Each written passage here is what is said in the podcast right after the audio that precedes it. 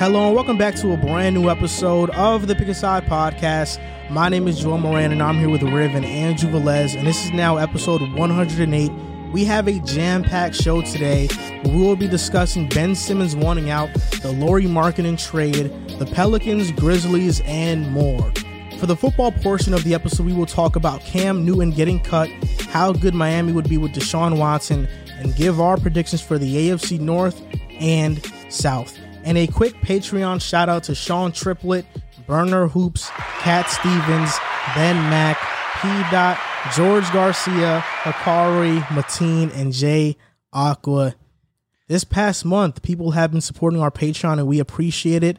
And if you guys do support our Patreon, you can have access to our Discord server where Riv is in it, I'm in it, Drew is in it. We're always talking about a chatting about the NBA or. NFL. What? Drew doesn't talk. He's That's Hollywood. cap. Yeah, Drew what are you talking talks. about? I always talk in the chat. Riv always talks in the chat. You never talk. that is cap. Hollywood I guy. talk when I'm trying to get the people into the fantasy football league. Oh, that's a that's a great point. And I, I, I almost forgot about it. Mm-hmm. If you guys want to get access to our fantasy football league, you get first dibs if you join our Patreon or you join via YouTube membership. Now on our channel, we have this button down below where you can join, and if you join, it gives you three tiers, and every single tier has access to our Discord server. And if you join, you can be a part of our fantasy football league. How many spots are still open? I think we have four spots remaining. Four spots remaining. spots. Okay. And Chippy. I'm trying to win a championship this year. I think You're I'm gonna win. I think you need to work on your team name before you can work it. You What's know? your team name? Zach Wilson. That's No, terrible. Zach Wilson is the goat. oh. Oh yeah. Can What's I your just, team name? Mine is Andrews Angels. Garbage. Andrews Angels. Garbage. Andrews Angels. That's Andrews trash. Angels. That's not that good. What was what's your team name? Playoff P. Playoff. It's P? like you. What are you guys going for? You guys are naming. There's- It's- that's my that's my person, that's my moniker. team. It's my it's my favorite player's moniker. So I had to name it after him. Ah, you gotta do. You could do it like Andrew, Andrews Rivers No. Angels. That's what you wanted me to do. I don't know something clever. It's like playoff P is not clever. Because I'm gonna at all. lock it down. You know, playoff P. Gonna It's no basketball. We're like we're playing football. whatever. Maybe something about Jalen Hurts. I don't want my name to be with Jalen Hurts. I don't know. Just think of anything. Yeah. At least Zach Wilson is. Andrews Angels. I mean, it's a team name. What team? My my my squad. They're Andrews Angels. It makes clear sense. All right. Well, you know we're a bunch. Zach Wilson is the goal. Yeah, like who, who like What if I don't draft Zach Wilson? What if Exactly. somebody drafts him? I should just get you mad. if I know say who's that. gonna draft, if I know someone in the league, I think he'll draft him. I think I'm actually gonna win the league though. I'm good Do at you, do fantasy. you really believe Are that? you? I'm really good at fantasy. Yeah. I am. Okay. Well, when you lose, Good luck, brother. When you lose, I, I'm if I don't win the league, I'm, I'm definitely you're double going downing. like you're double downing. eight and two or whatever it is, whatever record you can have. I'm gonna have a great record. I hope There's so. no doubt about So you're gonna be the Green Bay Packers. Great record, and you just don't win. I mean, I guess yeah, you can put it like that. But yeah, if you guys uh, subscribe to our Patreon or real. you join as YouTube member, not only can you get access to the Discord and you get access to asking us weekly questions, suggestions.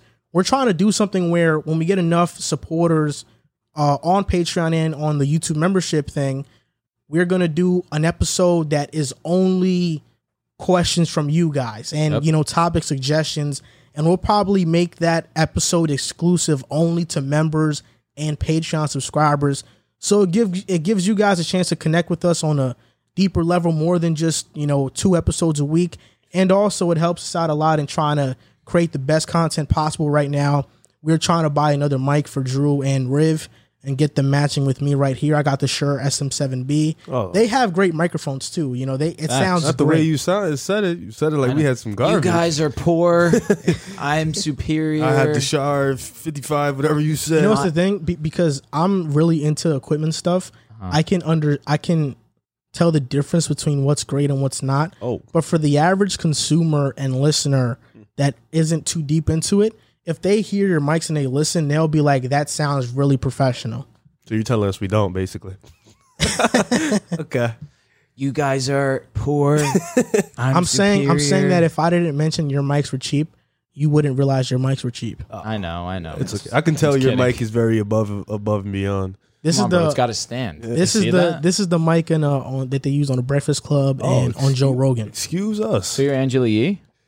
I'm Charlemagne the God. Oh, who wants to be Charlemagne the God? He's a hilarious. I would want to be. Yeah, Charlamagne you the God. think he's so? cool? He's cool. Nice. But I wouldn't want to be anybody. But want to be sniffing if- if- seats after J Lo leaves? I would sniff jail. if yeah, I don't know yeah, I you're gonna pick one person from the Breakfast Club between DJ Envy, Charlemagne, I and would definitely go Charlemagne. You're going Charlemagne. Yeah. I guess you have no easily. choice Who wants because be DJ no one, Envy? no one, no one. Angela Lee's cool. She just had a a birthday woman. bash. Whoa, I'm just we're guys. I guess, but I'm not going to disrespect them. Angela I wouldn't want cool. to be DJ. DJ Envy's the last guy I'd want. Nah, okay, I'll be honest. Charlemagne, Angela Yee, very bottom of the list. DJ Envy. I'd rather be the chair than DJ Envy. The chairs are pretty comfortable. They look comfortable. yeah, I really haven't watched online to to know. Only the fuck the stupid videos of them. There's been a lot of NBA stuff that has happened this week. It's crazy that when, when we talk about the NFL and NBA, those two leagues, the NBA, it feels like it never stops. All year round, there's news, there's stuff to talk about. With the NFL, there feels like there's an off period where there is nothing For sure. to talk about, which is why we've gained such a, a bigger fan base in talking about the NBA because we haven't talked about the NFL in a while. But this past week, the three team Lauri Markkanen trade, he gets traded to the Cleveland Cavaliers. And at first glance, when I saw this trade, I was confused. I was like, why would Laurie go to Cleveland? That was the last place I thought he was going to. And then they paid him four years, $67 million, which made me scratch my head even more because they just paid Jarrett Allen five years, 100 mil, which means that they have $167 million tied into Jarrett Allen and Lauri Markkanen, yet they refuse to pay Colin Sexton and they want to trade Colin Sexton, who is their best player. A lot of dysfunctional stuff. What are your thoughts on this three team trade and how do you think it affects their recent draft pick in Evan Mobley, who was a third overall pick, who was supposed to be the starting forward? Do you think he's still going to start? Is he going to come off the bench with Kevin Love? How is Cleveland going to maneuver the situation now? Well, you know, for starters, Portland. I think Portland got a good player. You know, Larry Nance Jr. I think he's a really solid player. You know, they lost Think Melo. Yeah, he's a really good defender. He's, He's a good really good. passer. You know, he's a good screen and roller. He's good for what he does. And I think losing First Melo. Okay. you know, losing Melo and bringing in Larry Nance is definitely going to be good. It's going to help the defense because Portland is abysmal on the defensive end. So I think that's going to help. I don't think it changes the nod for them. I think they're still going to be where they're going to be, but Mm-hmm. nonetheless, it's still getting a good player in this deal. And even for Chicago, you know, I think this is an okay move. Just getting DJJ, another guy who brings that energy on the defensive end. You know, he can come off the bench and he can play at a high level on defense. So I think for They also got a first round pick, boom, but it's protected. I think Portland lottery make- protected. Yeah, I think Portland. Portland, if the they're a playoff team, it won't. You know, you'll get that pick. But I think, you know, for Cleveland, this is definitely it was confusing because, you know, Laurie was asking for that type of money and a lot of teams weren't really throwing at him. Now you go to Cleveland in a position where you said 160 mil to the two guys, but that's I think I believe over 200 mil to them two plus Kevin Love because Kevin Love is not True. He's not doing a buyout. He wants all his money. So those three guys, that's 200 mil. Two hundred twenty mil Oh, for those three you. guys. Yeah, two, 200 plus million dollars to three yeah. guys. And Laurie is unproven. Jarrett Allen is Jarrett Allen. And then Kevin Love is probably cooked right now. For Cleveland, at least, he's cooked at this point. So I think, You don't know, think Laurie's good? Just question. no, I said improving. Okay. All right. He's Yep, unproven. Yep. Yep. And I think, you know, getting a franchise changer in Mobley, now you bring him into a fold where you have three big men, two of them who kind of play the same position as Mobley. Laurie's kind of built like Mobley to kind of play the same way in a sense, kind of inside outside bigs who like to shoot. Jarrett Allen, he has that defensive presence. Mobley, you could see that a little bit in Jarrett Allen, but I think you know their front court is log jammed right now, and I feel like they don't know what they're doing. Like you said, they've refused to pay Colin Sexton, but they chose to pay Lauri Markkanen and Jarrett Allen. I don't, I, I don't know how that's gonna go. I think Jarrett Allen's probably gonna be traded, and they're probably gonna run Laurie, Evan Mobley front court down the line. But I think you know right now Cleveland is just lost, and they're just doing moves just to bring in youth at this point.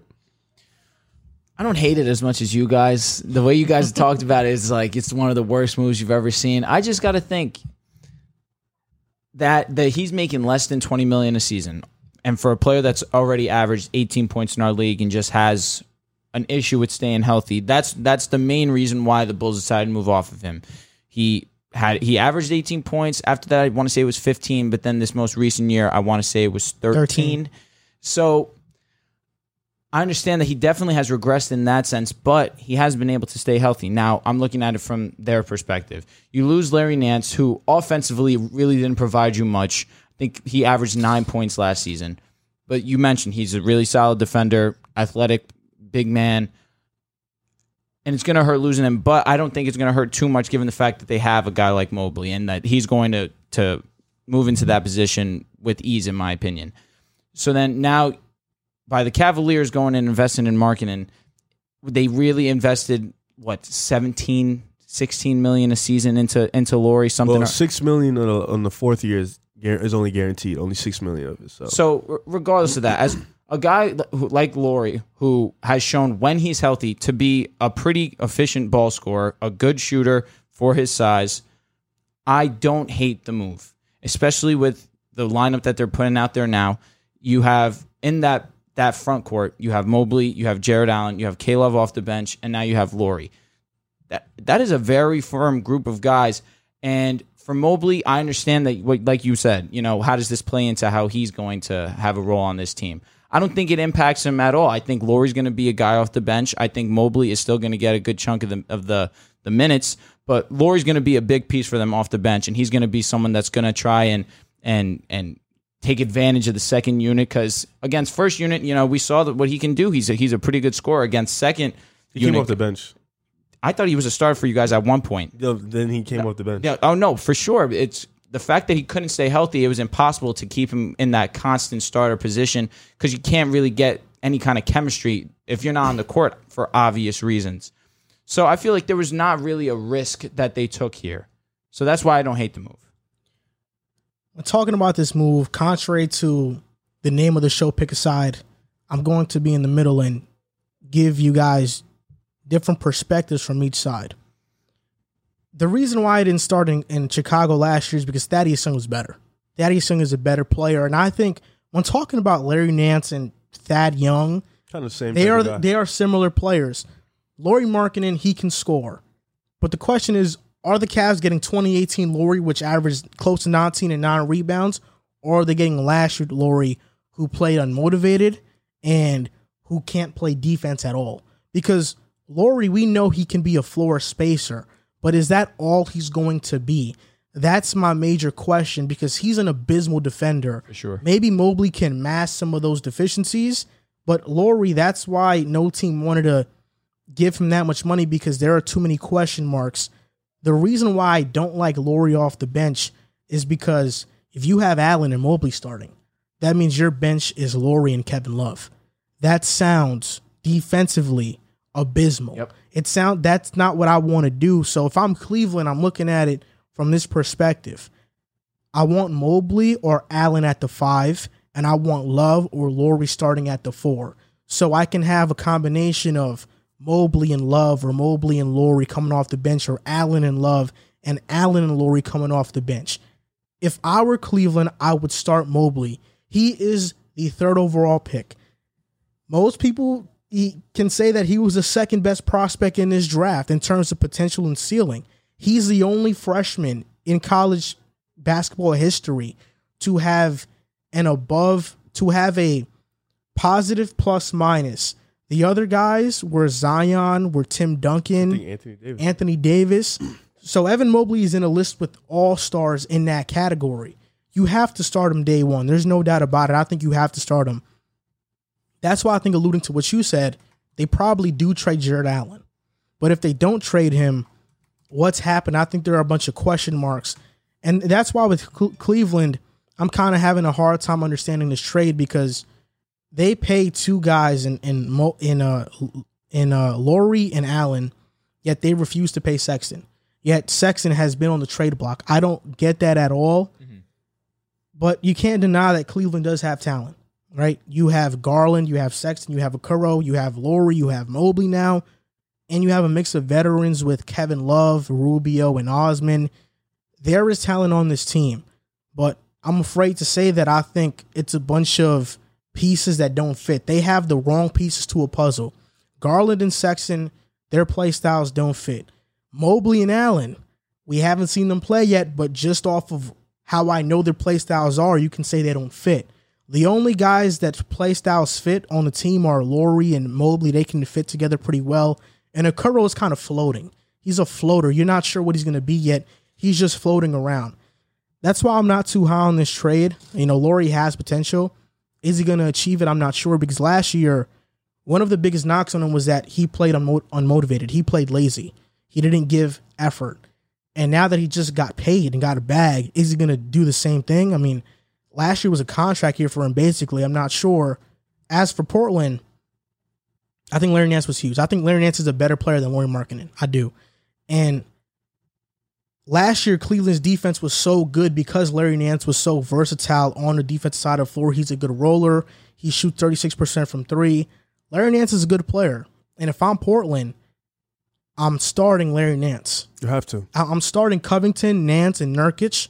And that's my front court and Dame and CJ in the back I didn't like. Covington at the four. I, I never really liked that move. I feel like Nance definitely fills that role at the four defensively for them. For sure. And, and Portland, with CJ and Dame, they need players that can defend around them. I think Covington and Nance, they bring that. Nurkic as a rim protector, he brings that. I think they'll be better in their bench with Norman Powell.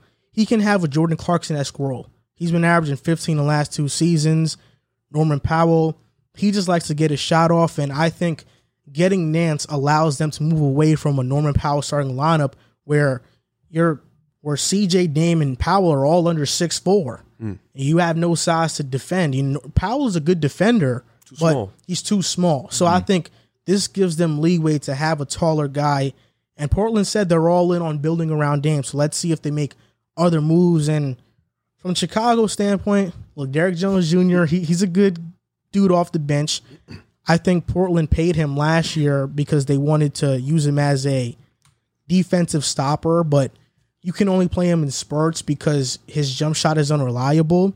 And Derrick Jones Jr. in Chicago coming off the bench with Coby White, Caruso, I think that's a start to something. Mm-hmm. But what I like about this trade most is that they got a first round pick and also a second round pick from, Cleveland, but it's via Denver.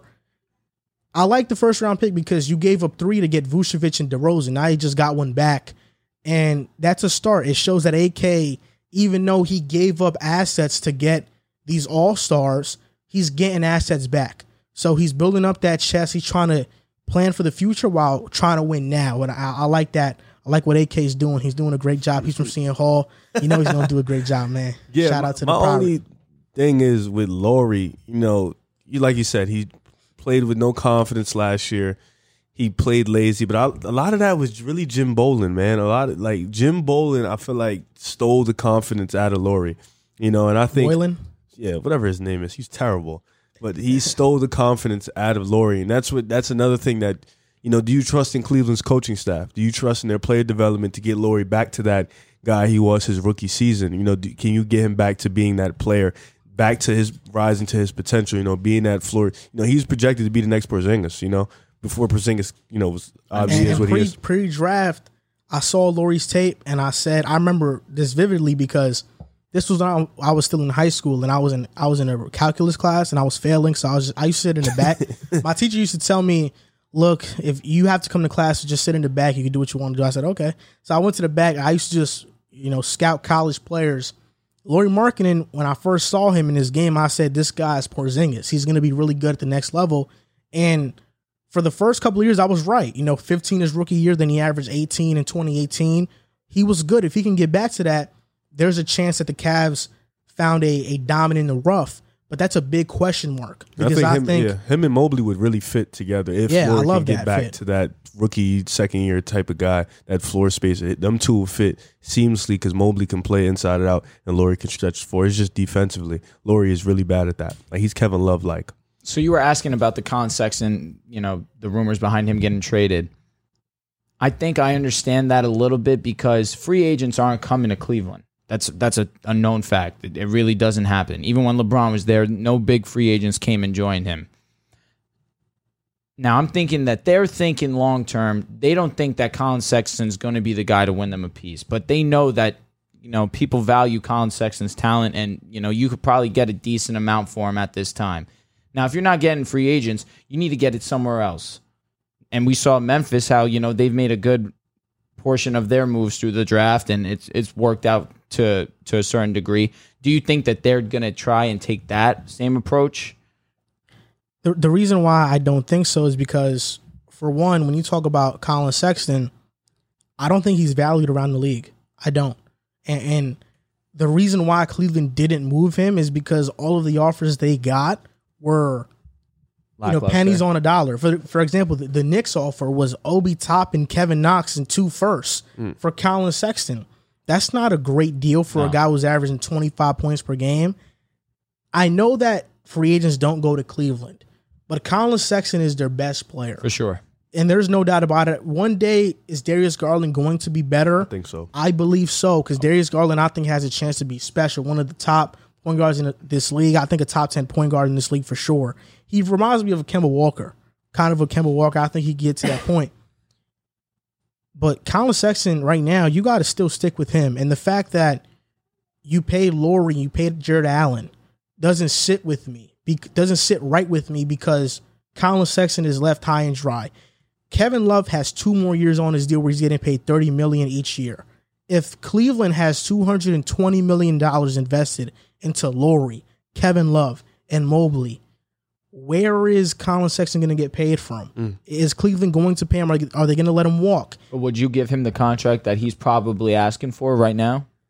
And do you think he's worth that contract? If I'm Cleveland and I just gave Jarrett Allen 20 million a year, I have no problem giving Colin Sexton 25 to 28 mil a year. Okay. I have no problem with that. Okay. Well, once we talk about 30 and like thirty-five. that's okay. probably what he's asking for. yeah, uh, okay. In that territory, I get it. Colin's gonna use that. Of course. Like Yeah. he's gonna walk in like, yo, bro, you just paid Jarrett Allen. Like not even you just paid Laurie about 16, 17. You paid Jarrett 20. Colin is better than both of those guys significantly. Oh, you gotta combined. give him, Yeah, no yeah, you gotta give him about 25 million. And that's okay because at the position you're in right now, you know, your team is young. Darius is young, Okoro is young, Sexton is young. Like you have Sure. a young team, so you Yep. can still see where this goes. But you know, on Colin's sake, it looks like the player he's go- he is now is probably what he's gonna be in the next couple of years. You, You know? think so? Yeah, I feel like he still has to add playmaking to that, and I think that he can do that. So I don't think that I feel like, but that statement's fully I feel like he'll just be a CJ. okay. And would you be upset with that? It depends if Garland's a Dame. Do you think Garland's a dame? damn so, though? uh, you think of CJ? What I mean by that is like, yeah, like saying. more just like a scoring two in this league. Like he doesn't, he's he's known around the league. We know who he is, but he isn't going to be that all star. I personally think he's more Monta Ellis. That's that's not that's better than CJ. You, I know. I think he's better than CJ, though. I think Colin Sexton's better than CJ. Well, I mean, you know that's hard to say because we've seen CJ in high stakes moments and in playoff series. I was going to say like- I don't think he's better Ah, than yeah. CJ yet. I think he can be. But I mean, he can be CJ that for sure. for, for, Garland because I feel like they're really waiting for Garland to be that point guard, and I feel like if you can be a CJ, if he can Colin can be that CJ next to Garland, and Garland can be that type of point, like you said, a top ten point guard in the league, and then you got the, the generational Mobley, then I think Colin they'll be fine with Colin Sexton. But it's just it really I think it really depends on what Mobley and Garland are going to be, Yep. and Sure. of course Okoro. They, they're Mhm. expecting him to be like locked down. That was you. I love Okoro. I love Uh-huh. him. He's he was good. He was. Rookie All year. right. He's more of a two. Because he's small. He's like six six. That's why if, if they if, that's why I think if Okoro can ascend this year, it's easier to move off of Sexton Yep. because I don't think Okoro is a natural three. That's why I think their best lineup would have been you know drafting Kuminga and having him be the three, but then the spacing on that team with Garland, Okoro, and Kuminga. Garland would have had to been. He was It's have been double horrible. teamed. And not Yeah. and not having Mobley would have been Tough. yeah not. But if you got Laurie and Stop. Allen, you know, Stop. I'm not saying I'm oh, not Oh, oh. saying that, but What I'm saying saying. from their perspective, I mean, you have those positions filled. I mean, look, they got two years of Kevin Love, so you know, and Kevin Love said he doesn't want to be bought out. yeah. So you know, he's he's gonna get that. Bread. this year is coming up. Then after you got one more year, and then you know, and why would he? Because you don't Because think they try and trade him to get rid of the contract? nobody he's wants that untradeable. contract. He I is think he's untradeable. untradeable right yeah, now. you're right. And, and the thing with with Kevin Love is that, man, this is last payday. You know, after that's why he don't want to do a yeah, buyout. I- if you if you don't if you're not getting this bread from Cleveland, thirty mil a year. I mean, what is Kevin Love getting? Five mil at most a year, ten mil at most. At minimum, Yeah. Yeah. One day we have to do a topic on what happened to Kevin Love because I think his LeBron. career has been a roller coaster. LeBron. That, that's an easy answer. LeBron. Yeah, because you know he got too many high LeBron and pressure Draymond Green. it That's what I would took say. a toll on LeBron and Draymond Green is what happened. yeah, to Kevin Draymond Green had him in hell. Poor guy. I don't know. I'm gonna blame it on Kevin Love because he didn't turn back to what he used to be Well, after he was, LeBron he, left. um, he was talking Because at it. least Bosh showed flashes and was Well, Kevin Love was talking about it on um, the shop. He was very depressed and he was going through extreme anxiety. So it was a lot of that being, you know, in this situation. But that's a topic for another day. yeah. When you're in the finals every year, the spotlight's always on your When play. you're, you know, when you when you when you come from averaging twenty five and thirteen, and you get reverted to a spot up shooter as a big, it's kind of like annoying, you know. He definitely was used more as a spot up shooter than he was in Minnesota, but it wasn't as if we just threw him in the corner and said you're not going to get any work down low. That's not that's not true. Go, sure? Go they look. kind At, of did do They that. go look, definitely did that. Go look at the finals. There was moments. Okay, you can talk about seven games. Let's talk about the totality of a season. He was definitely reverted to doing that. I- I'm like I'm saying, he definitely was asked to be more of It's a, annoying, a- yeah. for sure. But I'm saying there were definitely moments And where he we hates just- playing with Colin Sexton. Which I understand because he's not passing him the rock. But then again, would you pass Kevin Love the rock right now, or, or be Colin Sexton and get the bucket yourself? It depends. I think I, I mean, would. if Kevin Love is wide open, oh, if he's wide open, but we've seen him wide open and miss. okay, that's fair. Colin Sexton's one of the best young players in the game right now. He's not even top ten. No, I agree, Yeah. but he's He one of the he's one of the best young not be- players in the league. Might not be top 15. Okay, that's fine. He's still one of the best young players in the league. If you're like, come on, bro, we just said 15. He's All not right, one- excuse me, one of the better young players. That's what I was Okay, gonna say. that's One of fair, the- that's fair, that's yeah, yeah. One of Y'all the best is like nitpick. one, two, three, Yeah, like top 10, like you you you touching, you know what I'm saying? All right, whatever you guys want to say. Fine, I'm cool with it. Getting Laurie was kind of just getting young, a younger Kevin Love, but at this stage in his career, Mm. You know, Kevin Love is all right that is defensively. dreadful. Laurie's bad I defensively. mean, Kevin Uh, Love has flashes yeah, yeah, in yeah, the finals, Yeah. but in, in totality, no, he's a No, horrible defender. oh no, I agree. He's a walking cone. Yeah, now at this point in his career, for sure. Lauri Markkanen was one of the better power forwards. or I'll say the best power forward on the free agent market this past free agency. I think the second one is still available. His name is Paul Millsap, and Drew is not enthusiastic at all about this topic because he doesn't like Paul Millsap because uh, he embarrassed LeBron before. When? Now I'm playing. Yeah, I was gonna say.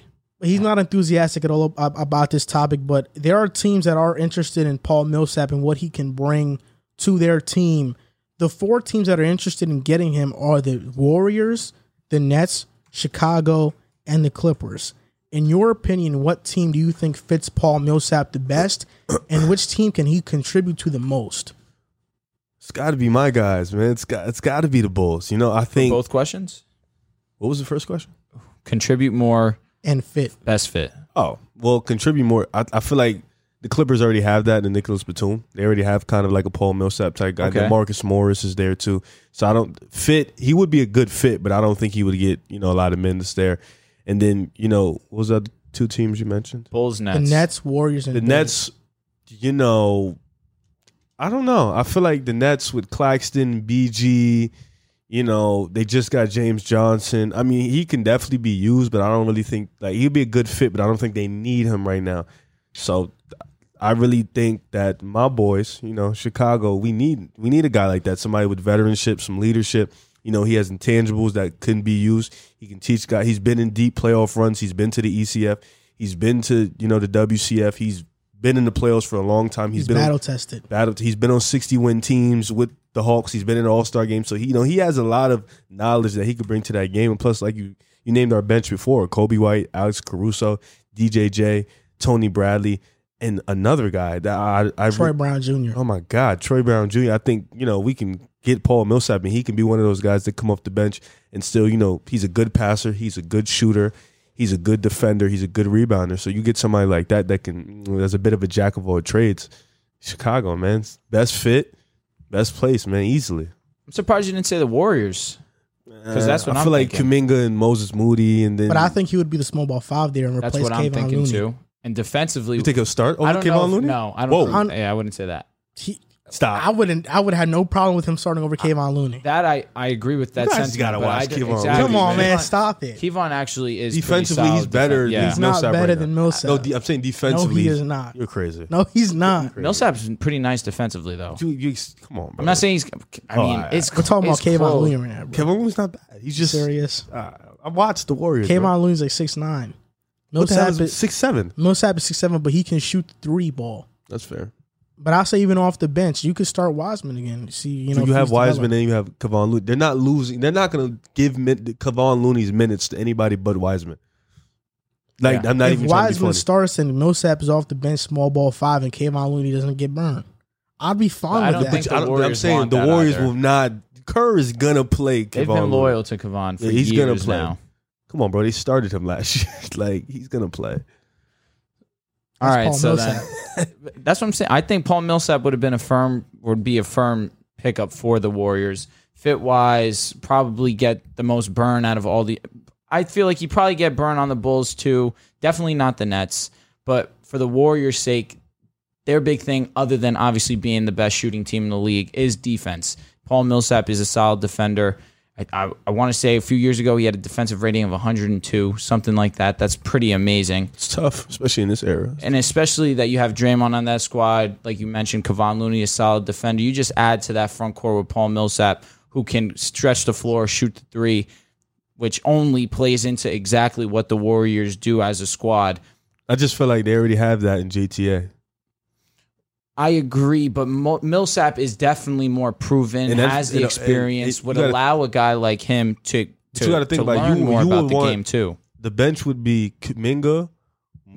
Moody, Poole, Millsap, JTA, and Looney. That's not horrible. Then you you rush out a five man of Poole, Moody. Let's say Kuminga, he's gonna play, and then Listen, you gotta JTA and stop. Millsap. You gotta stop. I'm man. not saying Millsap is we bad. didn't say Otto Porter either. oh, the Port probably Another start one. No, you you gotta You think? stop. You because gotta Clay's not coming back until Christmas. I don't know about that. You gotta stop with this JTA and Looney are playing over Millsap. That's Paul Millsap. No, Looney is gonna. Pl- no, I'm not saying play. Looney is going to play. He's gonna play. You can say whatever you want. No, Looney's gonna He's- play. Looney Yes. is gonna play. Yes. JTA has earned his spot where he's gonna play too.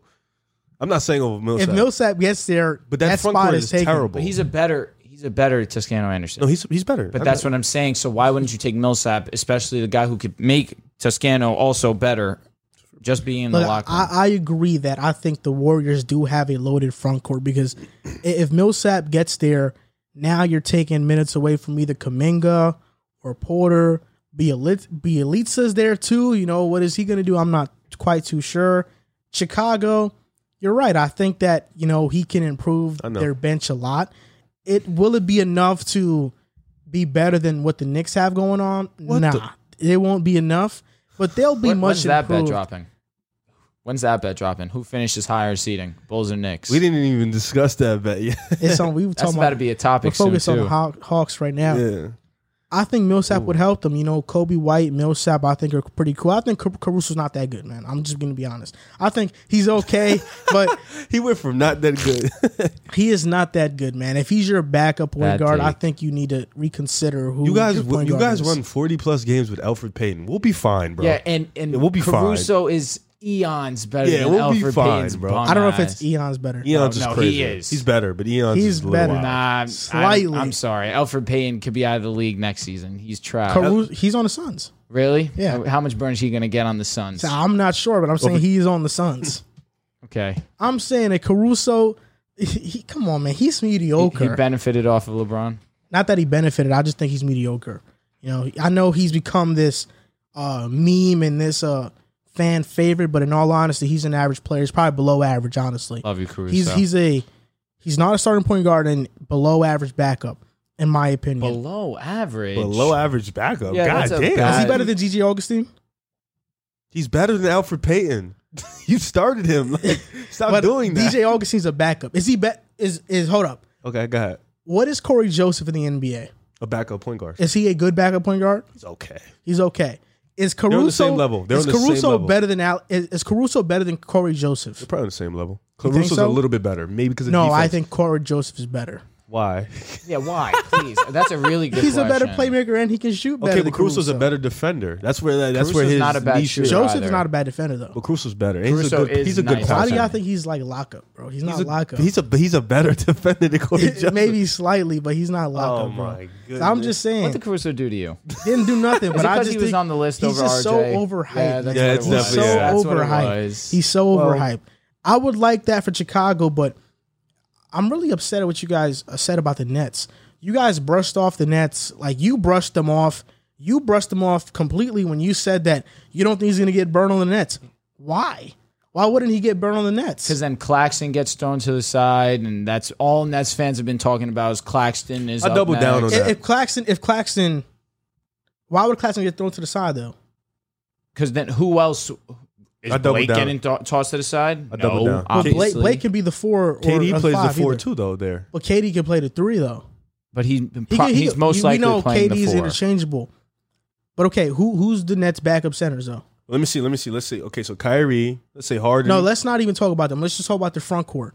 DeAndre Jordan, they're already talking about buying him out. so and Clax, getting rid so of him. Clax, the guys are getting him in. So Claxton. So right BG, now the KD. right now the centers are Blake Claxton, Day'Ron Sharpe, DeAndre Jordan, and at the four spot, you know, you got KD, but behind KD is who? BG, Alize Alize Johnson, James Johnson. James Johnson, Kessler Edwards, RaiQuan Gray. Cam's a three. it's I'm a bunch of- Cam's a three. Cam's a two. Cam's Cam a Thomas is He's two. like Okay. six two. He- no, he's Is six four, bro. He's six four. He's six four. Okay. He's not six four. Yes, he is six four. He's not six four. Search it up, Drew. Is he Come 6'4"? on. Really? Yes, he's six He's four. so he seems so little. Come on, man. He's taller than James Bucknight.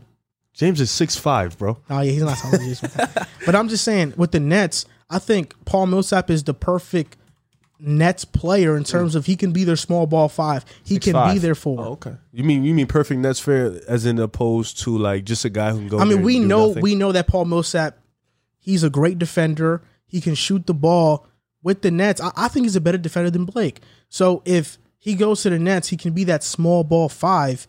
And even if you place him at the four, if you have a lineup out there So of if he's Kyrie, a small ball five, where is Claxton gonna be? Because BG's a small ball five. I mean, the other day on this podcast, you told me that you don't think Claxton is starting. But my point But I'm is, talking but to you, believe, though. You exactly, believe you believe that. Claxton's So I'm nice. to you. which I I'm think not saying Claxton. he's not I good, think Claxton but- is good. So this is year three. When like what? I think Claxton is good, but, we, but we all know that the Nets closing lineup isn't going to feature Claxton. They're going to feature a guy who can space the floor. I agree. Which is why Blake plays a five. But if you have Millsap, now you can have Kyrie, KD, So basically, just Harden. plug in Millsap. And, Yeah, Millsap and Blake, because you know Joe Harris disappears in late game moments. You can have that lineup. And Blake Griffin, he's not known to be the most durable guy throughout his career. Mm. Sure. So having Paul Millsap there is perfect. I think he's the perfect Nets player. You can plug him in. And I'll be honest, I like Blake Griffin, but I'm not comfortable with him starting at the five. That's why I would start. Why are you not Claxton. I'm just not comfortable with him starting at the Like in, five. the, in terms of in the East, like I, I just think I just think that off the bench he's much better. I think he's much better off the bench. I'm more comfortable with starting Millsap than Blake because I think I get more defense with Millsap and he's a better he's not much of a rim protector, but he does get vertical at times, you know, but he's definitely an upgrade over Blake because Blake has small arms, so he can't contest shots as well as Millsap. And even though Blake shot well last year from three, I trust Millsap's track record from three more than I do I mean, Blake's. BG guarded Giannis for the, pretty well for the most part. Uh, for the first two games, and Uh, then the, uh, Millsap won't do. Is Millsap really going to do better? He'll do better. Yeah, he will do better. What's better? but he's old. He is old. He's 36. Yeah. He's old. That's like Wait, why'd you say the age like it was going to be young or something? uh, you're telling me he's old when You're the the, top the top 10 oldest players in the league are on the Lakers. I knew you were going to do There's that. like People there's said like we were a there's like home. five of it. There's like five of ten Five of the Lakers that 10, are yep. 30 that are I like on top that, 10 baby. oldest in the league. Go. it's going to be, you know. I'm just saying I think Chicago's a good a good place, but I think the best team that he can contribute the most to is the Nets. I really do think think In that. terms of what, though? 'Cause I feel like he's going to get more burn with us. I would get more burn with you. We don't have a bench big. You don't you don't think that Millsap can be the Nets six man no, because I No. think Joe Harris would be. Yep. if he starts? And then then what Patty about Cam- Mills. because and what right about right Patty now Mills? right now their projected starting lineup is Say the lineup. Harden, Kyrie, Harris, KD, Blake. So then you got Mills So off Patty. the bench and then uh, Millsap. So Mills, it'll be the kind of same like Millsap, us. Claxton, Yeah, okay. But I Brown? but I do Bruce Brown, but I don't think Bruce Brown is getting that six man role because we know Bruce Brown is In the playoffs, he did have that six man role. he started for them. Did he really? you told us Joe wasn't going to start. You did. Don't don't. I talk- did say yeah, that don't- don't- because don't- I I wouldn't start Joe because I think Bruce Brown is, is better defensively. I think they started Bruce Brown at the five in the playoffs. I could Okay. be wrong It- about okay, I believe they did, yeah, they started Bruce Brown at the five, which is terrible.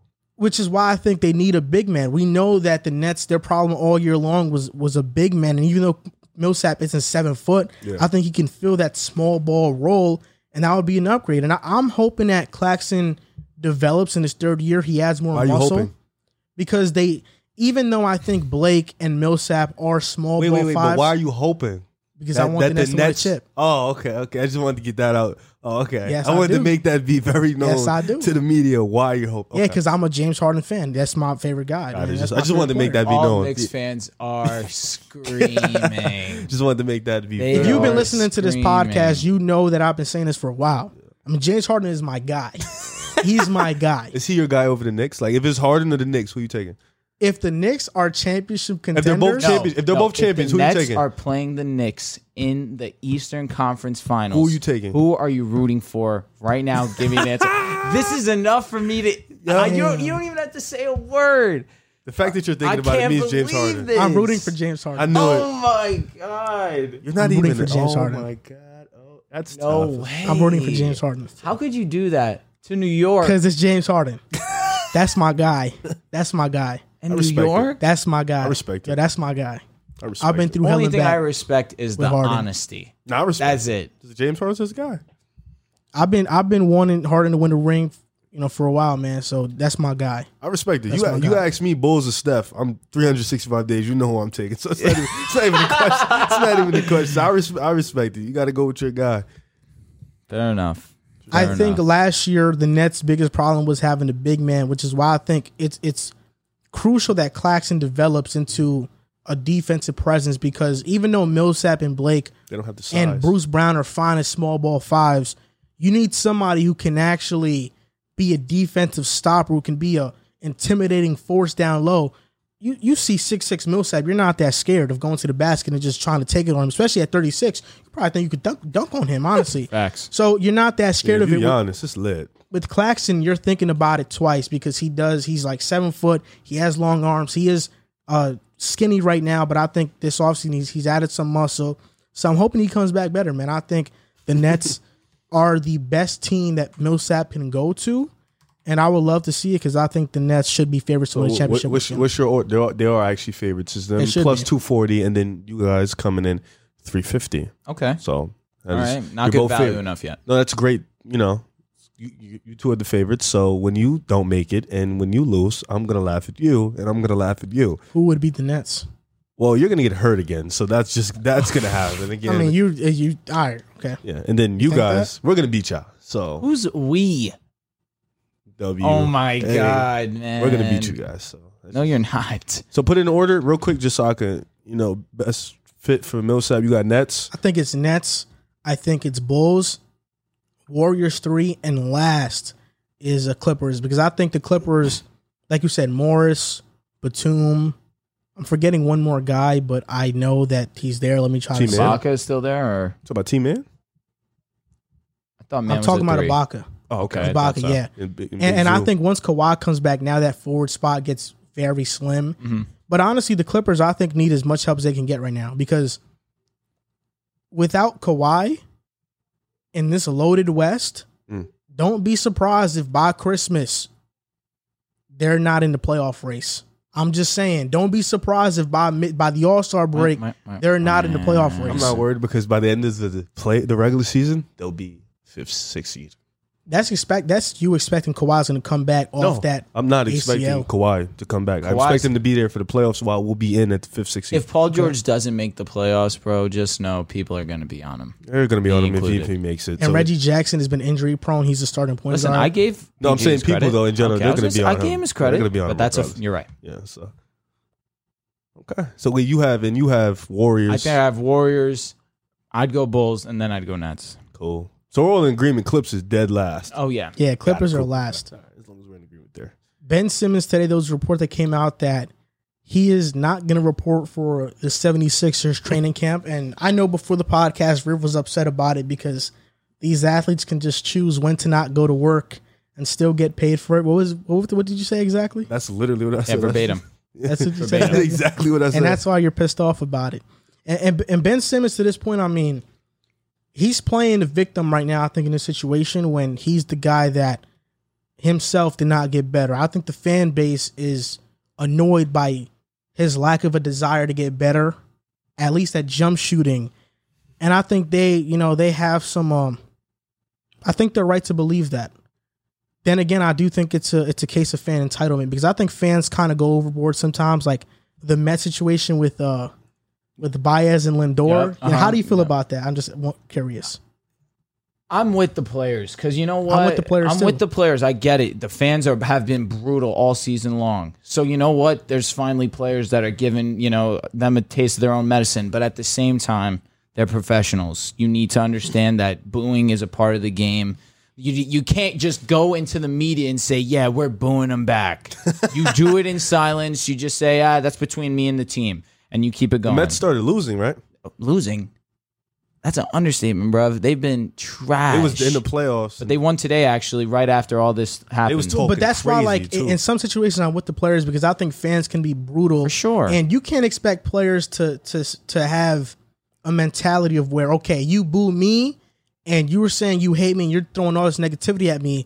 Then when I finally play good, you want to love me again. Yep. You know, as a player, you can't expect these guys to just take that. You know, at some point, you're like, you know what? F these fans. You know, I'm, I'm gonna play good for myself. If these fans like me, cool. But at the end of the day, F these fans because they're fickle. They're not riding with me if we're bad and we're good, you know. But on to this Ben Simmons thing. It has been reported that he is interested in playing for three California teams. I'm guessing that's the that's the Warriors, the Sacramento Kings, or the Clippers. and maybe the Clippers or the Lakers, or it could be the Lakers, Clippers, and I don't think it's the Golden Lakers. State. We don't uh, have enough to get them. I think it's the Clippers.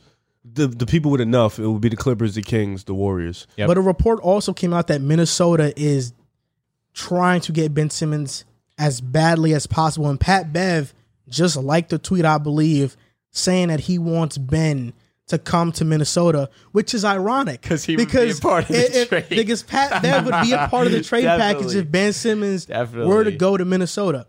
In your opinion, what team do you think has the best trade package to get Ben Simmons? Because Toronto has been in the mix as well. So do you think it's the Timberwolves, it's the Raptors, it's the Sacramento Kings, the Warriors, the Clippers, the Lakers? You know, where's your mind on that? Well, you know, it's interesting because this man has digressed since his rookie year. And Regressed. Regressed. You No. say it every podcast. I do, right? And you guys, you guys Every correct single me time. every single time. I just want you to remember. this. Digress. Digress is like uh I'm gonna stop talking. I'm Yeah. just gonna. Ah, I digress. Yeah. got it. So regress. Thank you guys. Appreciate it. Like if you say something and I'm done with the debate, I'm like, I digress. exactly.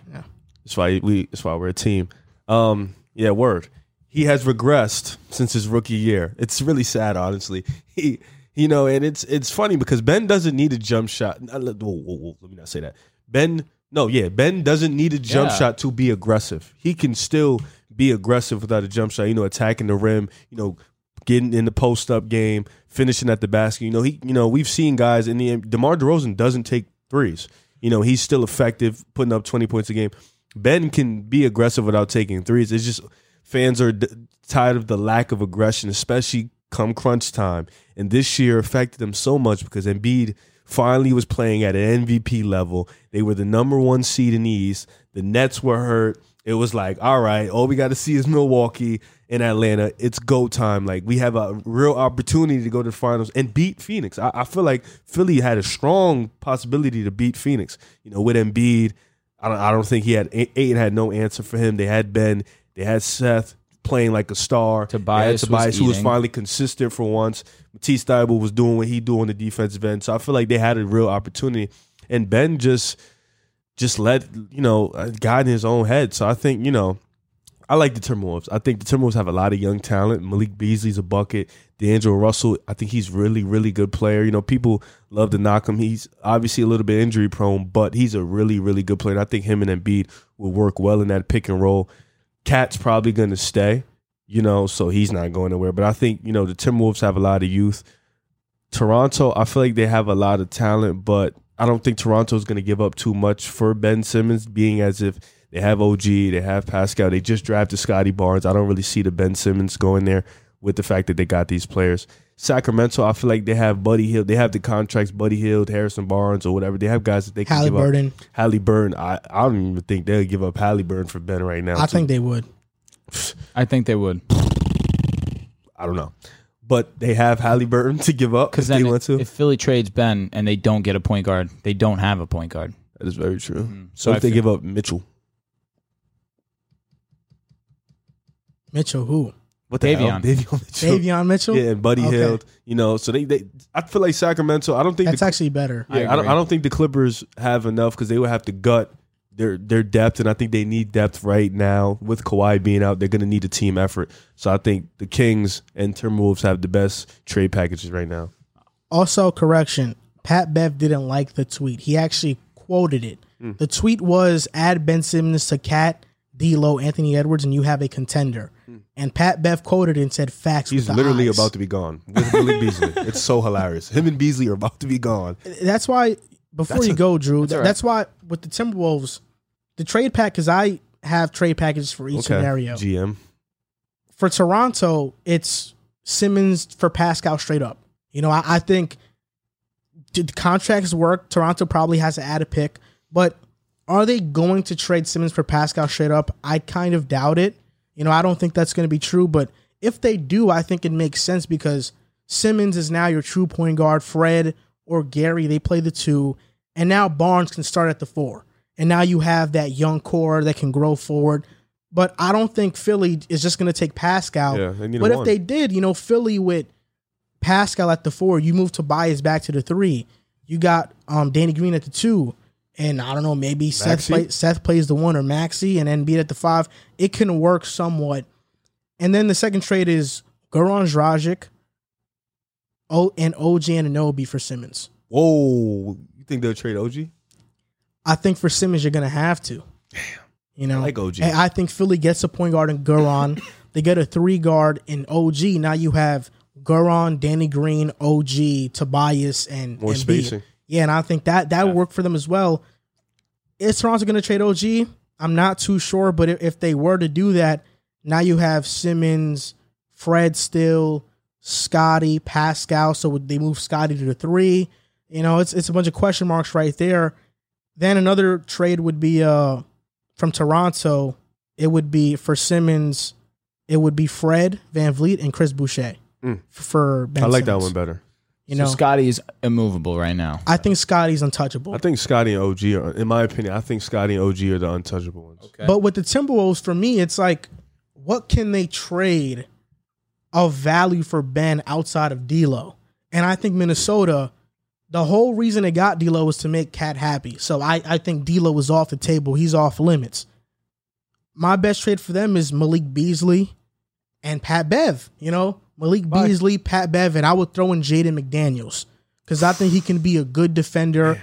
And now, if you have Ben Simmons, you don't need Jaden because Ben can play the four. He can play the one. You have D'Lo, you Edwards, D'Lo Ben, Cat. to. Yeah, now you just have you just got to find a placeholder really at the two spot or or the three spot. You know, there's not much that you got to do to you know to get a replacement. So I think that makes sense, but I don't think they're willing to move off of D'Lo. I don't think Toronto's willing to move off of I think D'Lo, Scottie Barnes. Eddie, uh, Edwards, and Cat are the untouchable ones right now. yeah. Def. So Beasley and Pat Pat Bev, you know, there's nothing wrong with that. You get a 20 points per game scorer who can shoot, space the floor. You get Pat Bev, he's a three and D point guard. You still got Seth, you still got Tobias, you still got the MVP Joel Embiid. Run run it back. From all the packages I've heard, I think I like Davion and Buddy Hield the best. I feel as if y- what the Sixers need is exactly that. You get in return someone who plays defense that you would lose and get in, and, and trade in Ben Simmons, obviously. You get someone who's still a playmaker, someone who still has upside offensively that right now people are questioning whether Ben can can grow at all offensively, which is understandable. And then you get a guy in Buddy Hield who is one of the better three point shooters in the league. And that's exactly what Philly is trying to do. They're trying to space the floor even more. And Davion is as young as it gets. Davion, and I, I'm, I'm saying it firmly. I believe Davion is the best defender in this oh, class. okay. He's 23. Just turned it, right? I think so. Yes. Just turned. Oh, 20. so I'm I'm bugging on that sense. But regardless of that, he's Yeah. 20 when you said young, that's yeah, why. we love, no, like- no, thank no, Yeah, thank you, appreciate 23. it, thank you. Regardless of that, he's still NBA ready. He's sure. for sure. And and you lose Ben, you get a guy in Davion back. You're probably going to lose the size, the athleticism, but you're going to make up for it in heart. And in same, I'm obviously going to take Ben Simmons defensively, but I still believe Davion Mitchell's going to be a stud defensively. And offensively, he provides more than what Ben does, unfortunately. Ben is not a good shooter at all. He hasn't been aggressive, even driving to the basket. So anything is a plus. And then on and Maxey's a good defender too. and I think Max is going to have a breakout season this upcoming year for sure. They just need to give him the minutes. Correction. Davion is 22. He turns 23 this week though. Okay. Oh, so- His Yeah, birthday's okay. September 20 5th. he's about to be. oh, he- he's a late guy. Oh, Yeah, okay. His birthday is September 5th. Dope. Wait a minute. I like Sacramento's package, but I, I I don't know how Simmons and Fox are gonna fit. I really don't. I'm kind of I'm kind of uh, hesitant on that. I know Philly wants Fox for Simmons. That's their most They ideal not- they thing. will not get and that. I don't think they should get Fox. If I was Sacramento, I'm not trading Fox unless they believe in Halliburton that much. With Ben Simmons is weird. With with Philly, it's weird specifically because they have said bef- they have said you know from reports that I've read that they are hoping this Portland and Dame situation becomes so toxic that they're gonna move Dame. I feel like they're waiting too long. And at that at this point, nothing is really told us that that's about to happen. You know, Dame seems like from everything he said in interviews and on Twitter, He's he, staying. he wants to stay in Portland. Yep. He wants to stay in Portland. I respect that. And honestly, you know, if he loves Portland that much, I, I if I love the city that much, I would do the same thing. You know, he's getting a lot of money. They're probably a playoff team. Who knows how deep? Dude, but at least they're in the playoffs. you know, they're still winning games. It's not like they're Cleveland and they're losing or he's in a losing situation, losing in the playoffs, but not in the regular season as much. Yeah. So I think they're waiting for that situation, but I don't know when it's going to come. And with training camp about a month and a half away, you know, how long are you going to really wait for Dame to say, you know what, I want to get traded? Because if Dame wanted to go to Philly, he would have said it by now yeah, Dame is a pretty straight up guy. you know, he would have said it by now. And I think if all Dame has to say is say the word, all he has to do is say the word, and he can get a trade of Philly because they have Ben Simmons to trade. That that's why what I think. But obviously, Dame has not said anything thus far. Philly's gonna wait too long. I think Toronto has the best package for Philly. If I'm Philly and I'm strictly looking at what I can get back for Simmons, for example, from the Timberwolves, yeah, I can get Malik Beasley, but he's always in and out of trouble. You know, he was arrested this past year, I believe. Um, he got it. He got into like you know he got into uh something with uh Scottie. Pippen's baby mama or Larsa Pippen. He got into something with Larsa Pippen. He's always in. Was he's he in always jail, in the right? news. I think so. I'm not sure. he was dead in jail. He got arrested. He got arrested. He got arrested. He didn't go to jail. And Malik Beasley isn't a very great defender. He's a very good offensive player, but not a great defender. Pat Bev, we know he has limitations on the offensive side of the ball, which is why if I'm Philly, the best package is what Toronto can give me. If I if I can get Pascal straight up, I'm taking Pascal for Ben. And if if I'm Toronto and all I have to do is give up Pascal for Ben, I'll think about it. I'm not sure if I'll do it, but it makes sense because of you know how he can grow with the players. And right now, Toronto is missing a true point guard because they didn't go Jalen Suggs. They're missing that true point guard. But I honestly think the best trade also would be Goran and OG. Um, I so think you- I like that more just because then they would have a point guard. If Yeah. if the Sixers trade Pascal for for Ben straight up, then you know what I mean. If they trade Ben for for for Pascal straight up, then they don't have a point guard. But if they could trade Fred and Chris Boucher, I mean that that those And I'm a contracts work. Boucher, you know that. If you can have Simmons, Scottie, and Pascal, that's a an elite defensive lineup. And OG, Pascal, OG, Scottie, Ben. And Boucher That's an elite defensive lineup. Boucher playing the four, the four. He's not a great on ball def- defender. He's more of a of a of a paint, you know, shot blocker type defender. But Embiid would make up for that. So I understand. Uh, you think he starts in Philly though? At the four, I think it's definitely possible he could start at the four. Yeah, I don't and then know. you move With Tobias Tobias? to the three for sure. You move Tobias to the three. You put uh, Danny Green at the two and Dragic at the one. Oh, I'm, and I'm missing Seth. I'm missing Seth. Uh, Seth think Curry. I'll probably have Boucher off the bench. That's just me though. um, but yeah, he did go to jail. Okay, so Damn. 120 Yeah. day sentence in uh, Wright County Jail. I think Toronto definitely has the best trade package, but Ben Simmons, based on where, what he said, he wants to go to, to California, and I think because Cat, he's cool with Cat and D'Lo, he would he would relish the opportunity of going to Minnesota. D-Lo got a chip. I think Philly might have to take less from another team because Ben is going to say, no, I don't want to go there. He's already holding out from Philly. So if he goes to Toronto and he holds out, now he just created a disaster. And I, I don't think Toronto believes, Masai Ujiri believes that Ben Simmons is worth that headache because he's a playoff underperformer and he's not a superstar player. He's an all star player, DPOY caliber player. But is he worth that headache? I don't think he is.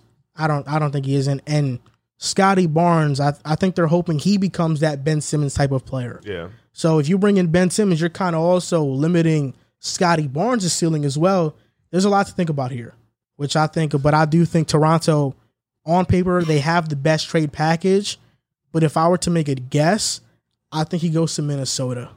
And I like that for Minnesota a Yeah. lot.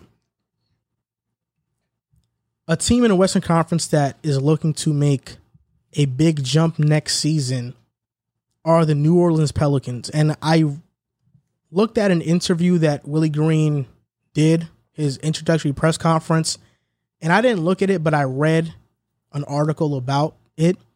And Willie Green said that he is he is he thinks this team reminds him of the Suns last year. He thinks the Pelicans reminds him remind him of the Suns.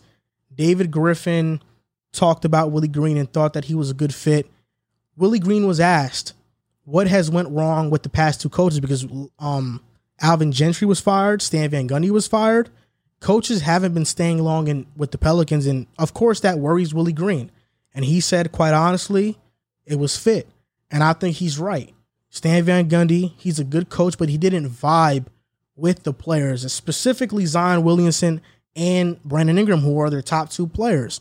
Alvin Gentry, I thought prematurely he was fired, but that's my opinion. I do think Willie Green is going to be a hell of a head coach. And this offseason, they got Devontae Graham, Trey Murphy, Garrett Temple, Jonas Valanciunas, Satoransky, and Herb Jones. How good do you think the Pelicans will be next season? Will they be a playoff team? Possible. Po- I, I feel like their ceiling is a playing right now. You know, I think right now we obviously have to see first year head coach Ceiling Willie is Green. plan. Can I? Can I? Can I No, speak? but I'm just saying. but, but can, can ceiling. can I? you know what that means? Yeah, ceiling means like the highest can go Uh-huh. is the playing. Yes, I believe the highest thing can go is the playing. You know what I'm saying? I think, you know, Willie Green first year, you know, we still have to see Devonte Graham coming in. I I, I think Satoransky's gonna start at the one. I could be wrong, but I think just because of the fact that he's more of a playmaker and he can space the floor and he doesn't need the ball, you know, he he's probably gonna start at the one. I like Trey Murphy at the two. You know, I think the size, the defense, you know, you bring in a guy who can also space the floor and shoot. You need that spacing around Zion. And then obviously, you know, you got BI at the three, Zion at the four, and Big Joe at the five. You know, I think Joe, he kind of clogs the paint, but he's a better offensive player than Steven Adams. So you get a guy who can score. And then you bring Devontae Graham off the bench. You know, you bring a guy who's just a, you know, he's a spark plug. He can get buckets and spurts. And I think you have that off the bench. And this is still a team with Nickeil Alexander Walker. You know, this team still. No, Josh Hart left. No, Josh Hart. Oh, he stayed. Thank you. This, this is a team still with Josh. This team still has a lot of the young guys and the same t- guys that have been playing with each other for a couple years. So I think, you know, but with the West being, you got the Suns, the Warriors are going to come back. Memphis is still going to be tough. You know, you got the Clippers who still going to fight. You got the Lakers. You got Utah. Denver still has the MVP. It's going to be a lot. Portland is still around. You know, there's it's going to be a lot of teams that's going to be gunning and fighting for a spot. So I think right now, being as what they are, I think their ceiling for me is the play-in. All right. So I don't hate the statement as much as I did when you first said it. Because looking at it, I I believe the Clippers are going to take a dip. Without Kawhi, it's definitely going to hurt them for sure. So they'll be a play-in team. The Grizzlies, in my opinion, by trading Valanciunas to the Pelicans, got worse. So they're they were already an eighth seed. The Spurs, we already spoke about that. We don't think that they're going to be in the play-in again. So that leaves three teams in question, and the Pelicans have arguably the best young player in the league, Luka Doncic and Zion. Oh, okay. those two for sure. Then you have Brandon Ingram, who has blossomed into one of the the league's top scorers for sure.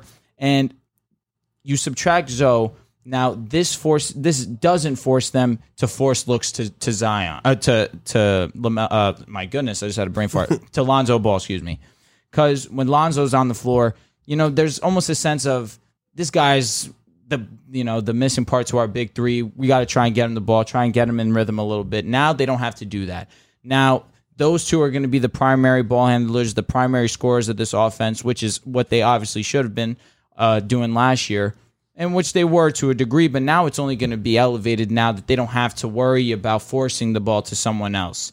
Now, Zion is going to be Zion. I think he's going to be amazing player. I, I mean, he's averaged 28 over the last two seasons already. The first one was a small sample size, but the fact that he doubled down and did it again the year after was excellent. I believe he's only going to get better. And Brandon Ingram now, he's going to be asked to do a lot more. And I feel like he's going to be under the microscope more than what Zion's going to be, at least in my eyes. The league knows that Zion's amazing. The league believes that Brandon Ingram is a top scorer, but what has he done to show that he's a winner? That that he that's my biggest question with the Pelicans. If Brandon Ingram's play is going to translate to wins, because it was easy to blame Zoe in that he wasn't this amazing scorer and he wasn't the the player that everyone thought he was going to be. Never reached his potential, but no one's really pointing at Brandon Ingram and saying, you know, is your play really correlated to being a good basketball team as a whole? That's my biggest concern with them. I do believe they got better. You bring you bring in Valanciunas, that's definitely an upgrade uh, to to Adams. You lose Zoe, which hurts my, which hurts in the eyes of their defense. I believe that he was their best defensive player for sure, for sure. And you lose that, but you bring in Devonte Graham, who's not a slouch defensively, but not not a great defender. Obviously, more known for his playmaking ability. He's a, he's a decent shooter as well, and that's where I feel like Nik- Nickeil Alexander Walker he made the blow of losing Zoe a little bit easier. You bring in Devonte Graham now. That that backcourt is kind of fixed to a degree with you know you're not missing Zoe as much.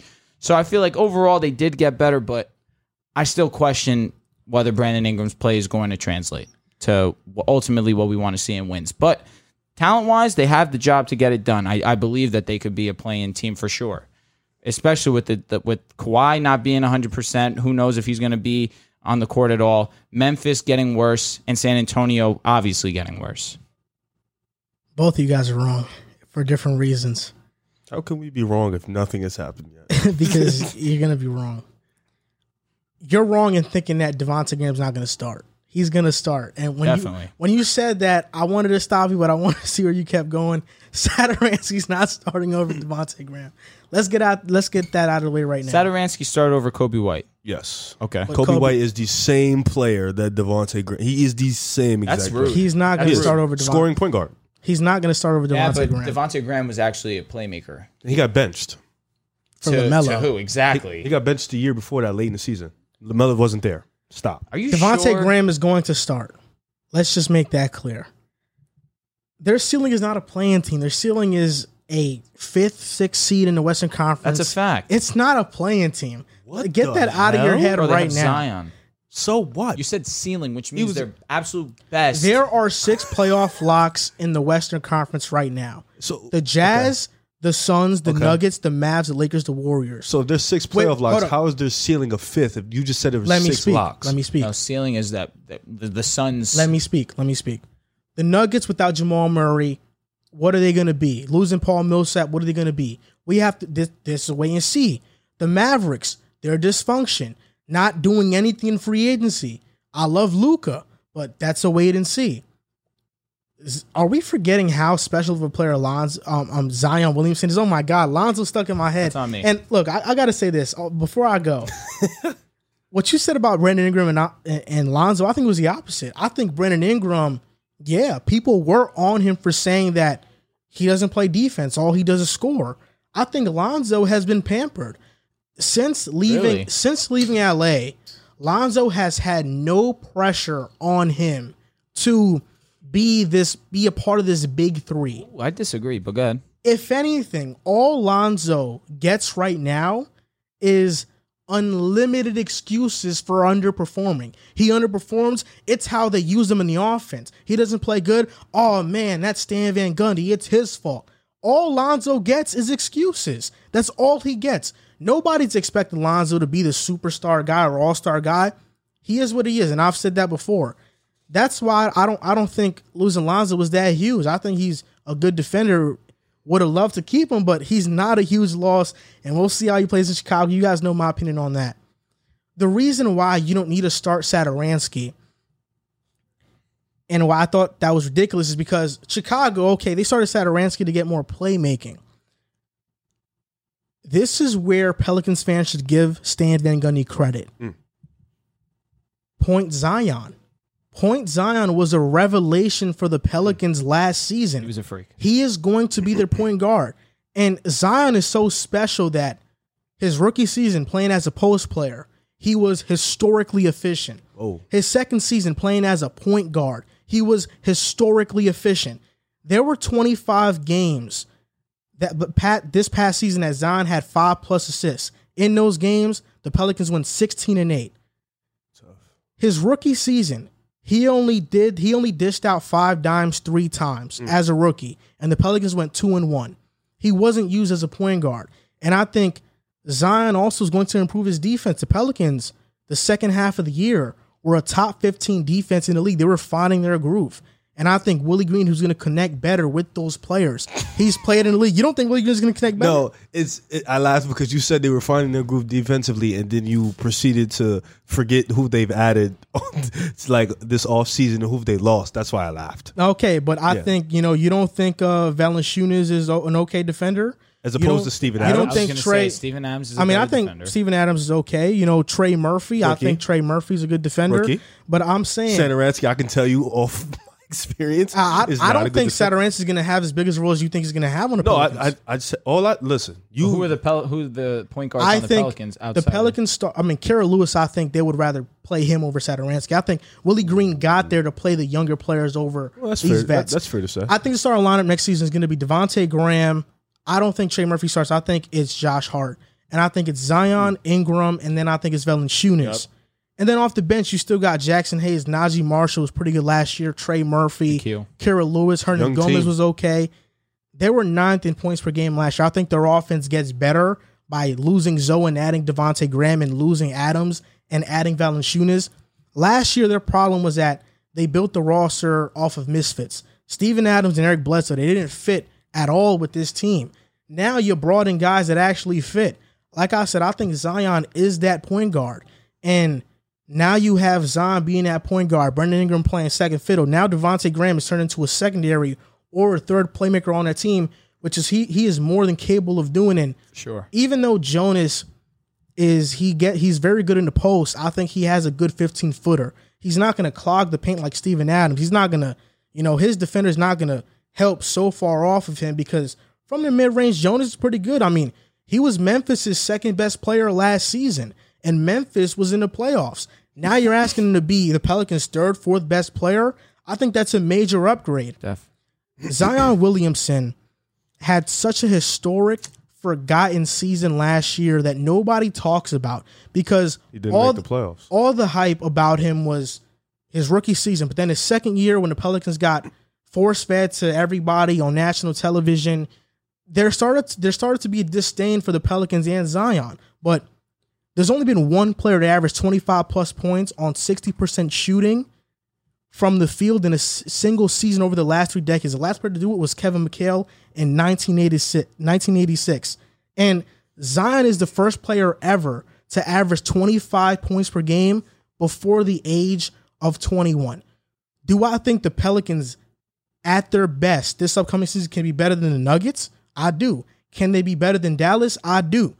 Do I have them over the Kings? I do. Wait. Do I have them over the Timberwolves? If the Timberwolves get injured, I do because they they don't stay healthy. So you said And do I think I think the Pelicans will be better than um, Memphis as well? And I think it's not far fetched to say they can be better than Portland. you said at Denver's best, the Pelicans can be better, which means Denver's best. Oh, it- I said- no, that's no, no, no, no, no. I before I he must have made a mistake then because he I said, said without Pelicans. Jamal Murray, Yeah. without Oh, okay, Jamal 'cause I, Murray, I thought I it's heard you. I, possible. I thought I they heard could you pass. say at Denver's best. No, No, without no. Jamal, I said Pelicans are fifth seed at their best. I think you. saying the I Pelicans. think there Okay, are six playoff locks in the West. These six teams will make the playoffs. this is how things going to go down. Let's just go down a list. I think first seed. Let's just say the Lakers, just to say it right. The Lakers, I think Warriors second, Jazz third, Suns fourth. Now, I think the Nuggets and the Mavs are playoff locks. But if the Pelicans, if everything clicks next season, can they not be the fifth seed? I think they can because Zion Williamson is that special. I think he's that special. And this upcoming season, we're going to see it because they're going to start winning. And hmm. when they start winning now, everybody's going to realize again, hmm. wow, Zion is actually Like this dude. I mean, last year he was so historic and has been forgotten. You said they missed the playoffs. So did Steph. So did Steph. And I know that Steph has accomplished things in his career, but we can all admire the season Steph had, Well, even though they didn't No, make no, the no. I, I didn't. It wasn't to like knock Zion, but the reason why it was forgotten was because he he didn't even make the play. I was going to say at least Steph made the play. Yeah, he didn't even make the play. He didn't. Get, he didn't play as much. Actually, no, because Zion had a lot of national televised games last year. The Pelicans got a lot of that hype. He just didn't make the play, and that's why I was saying it's like not to say he didn't have a historical season, but it's just like you don't make the playoffs. It's kind of like you don't even make the play in. So I- it's like we know. can all be honest here and say that when you saw the Pelicans were playing on ESPN or TNT, you didn't bother watching the game. Let's just be honest. Most people didn't yeah. bother watching the game because they either got blown out and Zion went crazy or it was close but a boring game. You know, the Pelicans, because of Zion's rookie year and since he was injured, a lot of people just saw Brandon Ingram going off in, in Zion's rookie year. So because the Pelicans were bad in Zion's rookie year, nobody really wants to watch them anymore on national television because you know they just assume Zion's not playing or they're just losing. And I think next year that's going to change because I think this team is going to play different. I, I do think Willie Green is is a different type of coach. He's played with great players. He's coached great players. He's played with Chris Paul when he was with the Hornets. He's played with Kobe. He's with the Warriors. He's coached KD, Steph, Clay, Draymond. So he's been around greatness. This past season, he's been with the Suns for two years. The first year was the year that they went 8 and 0 in the bubble. Next year, went to the finals. So he's been around teams that had were were already built and won, and he's been with teams that they've had rebuild and he's won with them as well. So I think he's going to be a huge addition to this coaching staff, and that's why I believe in the Pelicans this year. You know, hmm. Listen, I'm, I'm not disagreeing with him at all. oh, so you think their ceiling is a fifth seed? The ceiling, what they absolutely best could be, yeah, it makes ah, sense. Tough to say that their ceiling is a I don't think that's wrong. I don't think there's nothing wrong with that because of how stacked the West is. I agree, but it's not like compare compare the Mavs roster to the Pelicans. From for last talent- year, we could say sure no going into this year going into this Okay. year if you go talent for talent let's say the outliers are Luka and Zion we'll cancel them the out Pelicans have a better roster. I agree wholeheartedly Pound for pound, they would do. you would you think would you have said the Pelicans had a better roster last year if you took both guys out? I believe the Pelicans were going to be a lot better than what they showed last season so did, would you have said that last year well, we took Ingram, Porzingis, who's better, Ingram? Ingram, I'm taking Now Lonzo and who was the Mavs' third best player? Tim Hardaway Jr. Tim Hardaway Jr. I would am take taking Hardaway Jr. I would Jr. take Hardaway Jr. right now So Tim then, Jr. okay. So right now, who's the third best player for the Pelicans? Valanciunas. Valanciunas, and I think he that's. I, I would probably give the edge to Valanciunas over Hardaway Jr. I think Hardaway just fits more to what Luka wants to do. When I- you fit, I when you get it, but better, it's you you don't look you don't the need to be better than that other You look player. at the other players on the on the Mavs. You know Reggie Bullock, he fits Finney Luka. Smith, uh, Maxi Kleber, Brunson. I mean Bronson. I mean, he had that team as a what? because Fifth Luka's amazing no it was all Luka I'm He not had going that to say team as a fifth seed. but then why can't Zion do something similar we don't- we the don't only know. difference is that Luka Well, Zion at point guard exactly was 16 and eight. yep So getting more yeah, we responsibility have to. doing we'll that. have to see more. You know, obviously a they bigger can win more size. games. Yeah, we- I, I just think last year there was just jumbled was up too late. mess with Bledsoe and Steven Adams. It just wasn't enough, and them being so bad defensively in the beginning of the year hurt them a lot. But Stan Van Gundy obviously got them to buy in later in the year, and I saw an interview on the Dan Le Batard show with Stan, and Stan was shocked he was fired because he said we got better throughout the year, but obviously he was fired, and he also he mentioned that he doesn't believe Zion had nothing to do with it, so he was you know he was having Zion's back in that interview, which was cool. But I think if these players, most of these guys are already bought in on defense, Willie Green's job isn't as tough as Stan's was Right. trying to get them to buy in on defense. But it's really, I think this team is really about how good Willie Green is going to be as a coach. Mm. You know, if you believe he's going to be average, then I can understand your opinion. But I believe he's going to be a damn good coach. I do. I, I think he's going to have a Monty Williams like effect on the Pelicans. Will they make the finals? No. But I think they will be a playoff team. And I think this is the year where Zion opens up people's eyes again mm. because people slept on him this past year. And now this year, we're going to be like, okay, like Zion is actually legit. He actually is in the convo with the Lukas and, and Tatum's and stuff like that. Because I think right now, you ask a casual fan, What are you making that face It's a for? combo with the Lukas. Come on. Lukas like a top seven player in the league right now. Zion's not in that Zion's a top 15 player. Okay, that's fair. You can say the Tatum's, but you said Luka. That's the only one. That's the only reason Okay, I made the was, face. was Luka in his second year a top 15 player? You answer that. After I the- think he after- was. after I think he was. year, I yeah. think he was. I think he was a top 10 player, in my opinion. Oh, okay.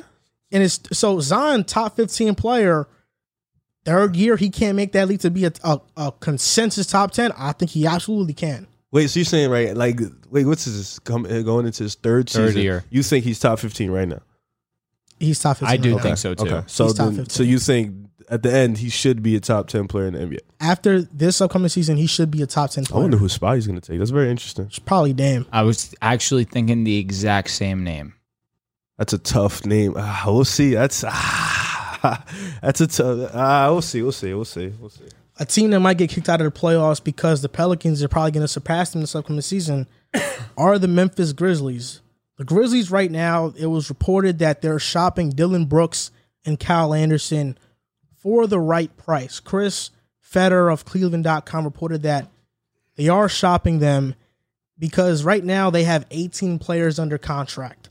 So they have to trade some of them, they have to cut some of them.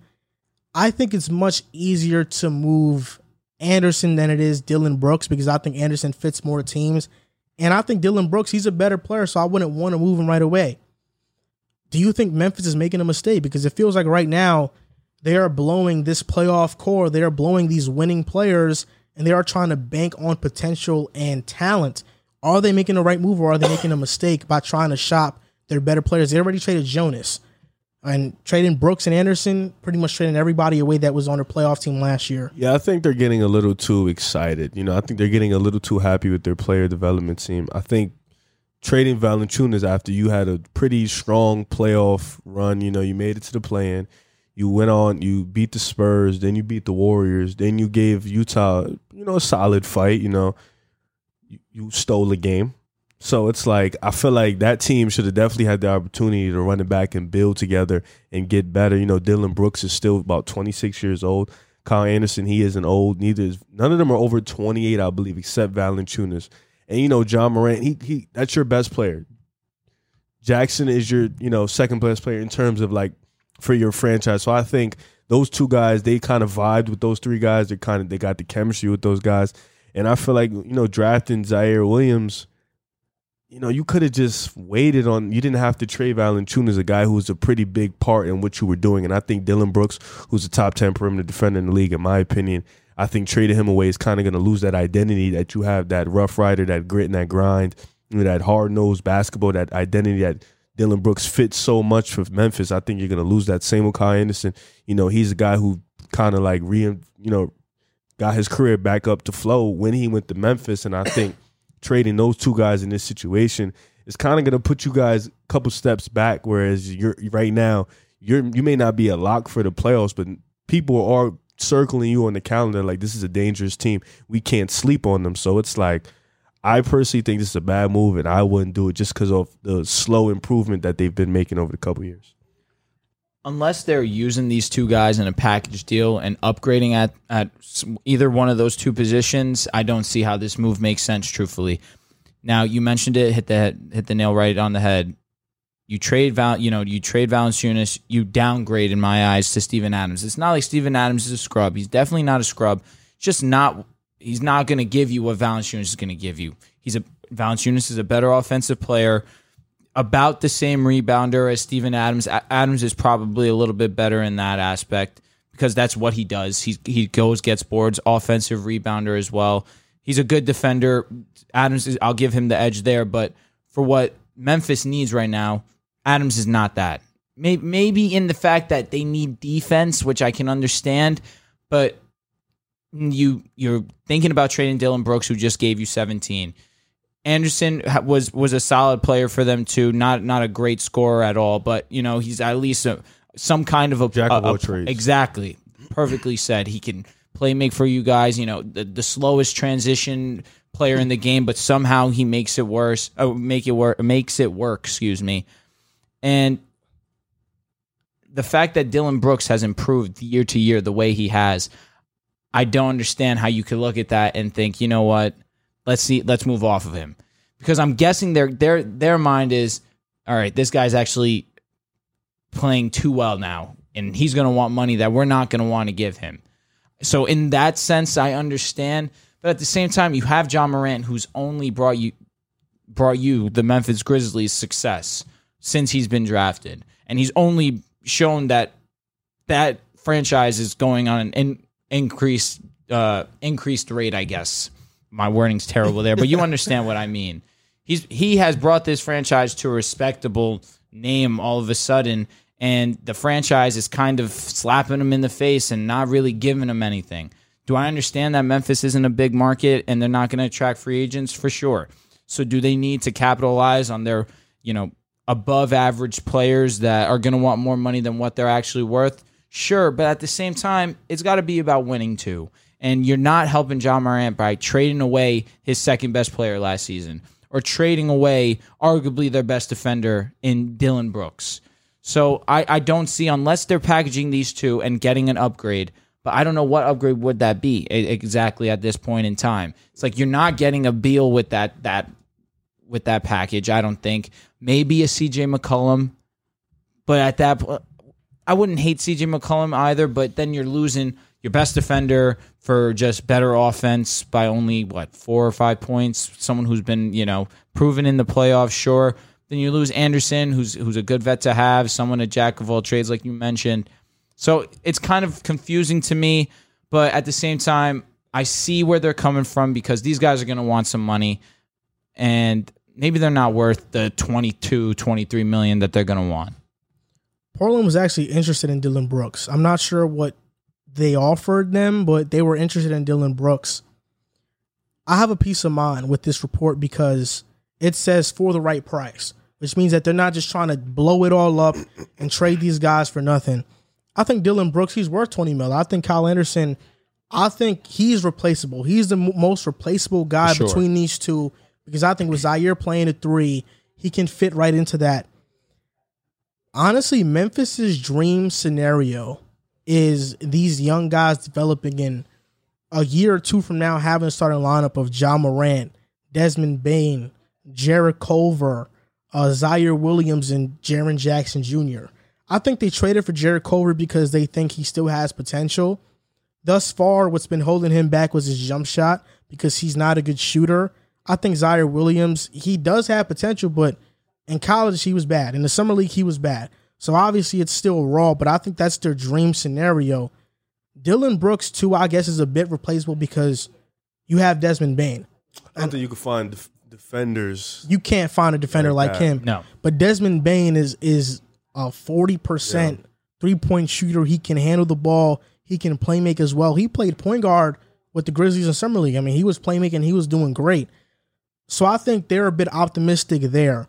The Grizzlies have a problem right now that they have too much young talent that they're not able to play all these guys. I mean, I'm not even mentioning guys like Xavier Tillman and DeAnthony Melton and Tyus Jones, guys like that who are also very young who have shown flashes. Because of that, there's a lot of stuff you have to consider. And Brandon Clarke, last year, later in the year, he didn't even play because I mean he didn't just he didn't fit what they wanted to do. I thought it was weird when they moved off of Jonas Valanciunas, even though Steven Adams fits that grit and grind personality more. He's not the player that Jonas is. And I do think the Grizzlies are going to drop off because of that. I just don't know what direction they're going in. You know, I understand they're they're they're a small market, but I don't believe that blowing it up is the correct answer when you're a small market, when you have talent that can compete in the playoffs because these guys can develop. I mean, who's to say that Dillon Brooks can't be a Khris Middleton type of player? I mean, he's already averaging 17. You he's not Serious? is he's not is he's not he's not far off from But you- 20. You, had to say Khris Middleton. I mean, if I said Khris Middleton last year, nobody would care. Yeah. Yeah, because he's Say someone different. because because he went on this run now. All of a sudden, no, he's an untouchable. That's now. I exactly just think how it works. You know, I think when you blow it up, you got to just make the right decisions. You know, it starts by trading Jo- Jonas for uh, Steven and then picking Ziaire at that pick. You know, you you then made two very questionable decisions. You know, I feel like Ziaire wasn't the pick at ten. I feel like Steven Adams is not the player Valanciunas is. So now you didn't made two questionable decisions. That's kind of it might set you back a little bit. Like you just made the AFC. You just you know you just beat the Warriors in the play. You beat Steph Curry. That's a feat in its own. And then you go on and you play Utah. You know the number one seed. You steal a game. Granted, Mitchell didn't play, but none of that. That team was still nice, and you, you beat them. Ja Morant averaged thirty that playoff series. So I got a question. Dillon Brooks can't average 22 a game. depends. Not on that team. Well, no, it depends. He maybe, maybe, maybe. Mean, with Jonas gone, He's so inefficient. I mean, he's shot 42% from the field, 34% Oh from three. God, And- six seven. Yeah, I mean, he's not he's not, you know, the most efficient. He he does take shots. He's a shot chucker. But he's gotten more efficient year by year. It's just his bad shot. He takes bad shots. yeah, but Khris Middleton's not the defender Dillon Brooks is. He's smart. He's a smarter player though. So if Dillon Brooks can get to 20, that's a that's a Middleton type player, a borderline all-star. If Middleton was in the West, he doesn't make an all-star team. But in the East, you know, Brooks in the East averaging 20. I mean, I'm just saying it's not far off. Nah, I feel, I feel It's not far off. Chris definitely is not Chris is definitely not a defender. He is. I give you that. He's not the def- yeah at all. I think that that's the biggest thing about and him. playmaking wise, Dillon's nowhere near Khris Middleton. No, I definitely not. Uh-huh. Khris Middleton's a great playmaker. He's a great playmaker. He's better. Chris is a better offensive player. Yeah, no doubt about it.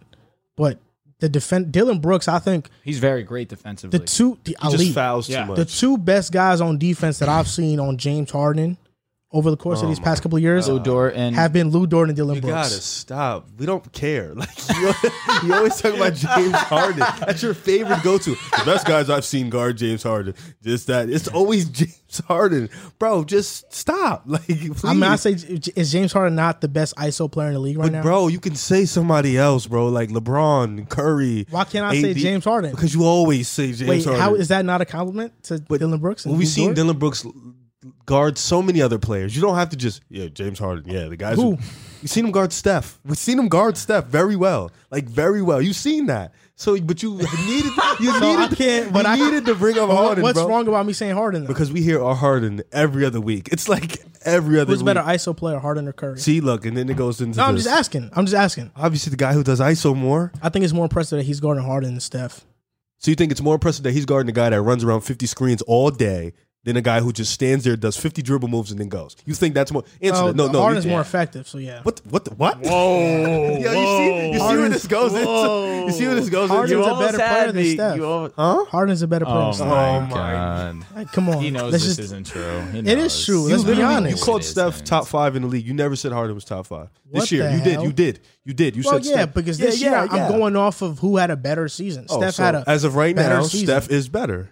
No, he had a better season. Is he No, better? Steph he's not be- better no, than he's Harden. better than Harden. Steph right He's now. not better than significantly- He's James Harden. significantly better than that. He's not significantly. Yeah, okay. That, uh, Get the hell out of here. Y'all lo- Get the hell out of here. I mean, you- Steph. You, you know what's funny that Oh God. Steph has this year was his chance to get into the playoffs. Him leading the team, put it Oh on his my. back, and he didn't make it. it James Harden would have carried that team to the third seed. He wouldn't have won a playing game. I promise you, Harden. Harden would have choked that game. He would have choked, and because we've he seen wouldn't it, he have wouldn't have choked. no, he wouldn't have. No, he wouldn't. No, he wouldn't have. Bro, he had Kevin Durant on his squad, and he and he blew the He bag. had a grade two hamstring. Bro was running around. Come He was just getting the ball. Where's What are KD? you Where's saying? KD? Where's KD? I gotta win. Where's KD, bro? I Y'all can't do forget it. he had a grade two hamstring. Oh God. Uh, You can play on a grade two hamstring. We're not NBA athletes. We, we can't I'm do not anything. I I mean, mean, I'm- forty million. I mean, a fucking season. athlete. You're, you're human. you're a human. You can't play on that. he's, he's 6'5", fifth. That doesn't mean he doesn't 215, feel bro. pain, bro. No, I'm sure That's he does. still It's just we pain. saw him in the game running around looking Bro, for KD. but be honest, it's not like they were asking him to hit more than open jump shots. I mean, the reason why he couldn't be hard, James Harden is because of that. He couldn't hit open jump shots. Regardless, y- you can't hit an open jump shot. I mean, his trainer came out a couple weeks ago and said, Answer me this. "No, no, Is it I'm, I'm just saying. I'm, I'm gonna bring up context to this. His uh-huh. trainer came out a couple weeks ago and said the fact that James Harden was even running up and down the court was impressive because It definitely on is. that injury, you're not even able to do that. You're right. So you know, if you don't, your jump shot, most important thing are your legs. Yep. If you don't got your legs, you don't got your hamstring. I mean, you know, am I expecting him to hit it? You know, I would like him to. More but than two come- shots. But come on, but come on, What did he go two for sixteen? on. No, nah, bro, come on. I'm asking. man. I'm asking. He went two for twelve, man. I Oh, think it was wow. two for twelve. So much better. But he had a great two hamstring. Let's give him some slack. I understand, like then if you want to, if you you if you want if you want to bring up, you know, San Antonio Game Six or Oh, we these other block. stuff. we could do that. No, Well, we you could. could bring it up, just and I'll say to. I'll say that's fair. But this past playoffs, when he literally had a grade two hamstring, I'm not gonna hold that too much No, against we, him. we can definitely bring up the, the time when know. Manu blocked him. We could definitely bring up the time when he had like what ten turnovers in the game. We can I don't do, wanna do all that. that. I mean, they We ha- I mean, he has some bad moments. Yeah, we don't want to do that. that don't doesn't wanna mean. do that. But we could Steph- definitely bring up 2012 finals where he played like absolute terrible Oh, go ahead. garbage. Going on, Steph. Going on. But Steph, his Steph first what? year as a player that's trying to lead a team First? to the playoffs. Yes, Yo, you got He didn't make the the, playoffs. narrative is Whoa, horrible. that's That's not his the first. first. It's not the his first. first. 2015 was the first. No, no, no. Even 20 before that, 2014, 2014, well said, 2013. well said. Those Wait, were his Clay? years. Also, with Clay. Clay, bro, But he bro, was- bro. Clay was never Clay the- wasn't yeah, Clay. nah. He was Clay just- was still really good. But Steph was the man. Steph he was, was the, the guy. leader, and they went to the playoffs. He They was. wasn't even supposed to beat Denver. I'm not- Steph listen, was you the could reason have they a beat bad man. Denver. Yeah, You but have Denver, give we, we rock. knew their problem though. They were third Denver, seed. we knew what Denver Give them- was give though. them his They had a credit. bunch Stop of doing- role don't players. do They didn't have that. a true star. Denver never had a true star. They had a lot of great role players. You know, Ty Lawson, Gallinari, Chandler. Steph can't he beat can't- those guys. Come on.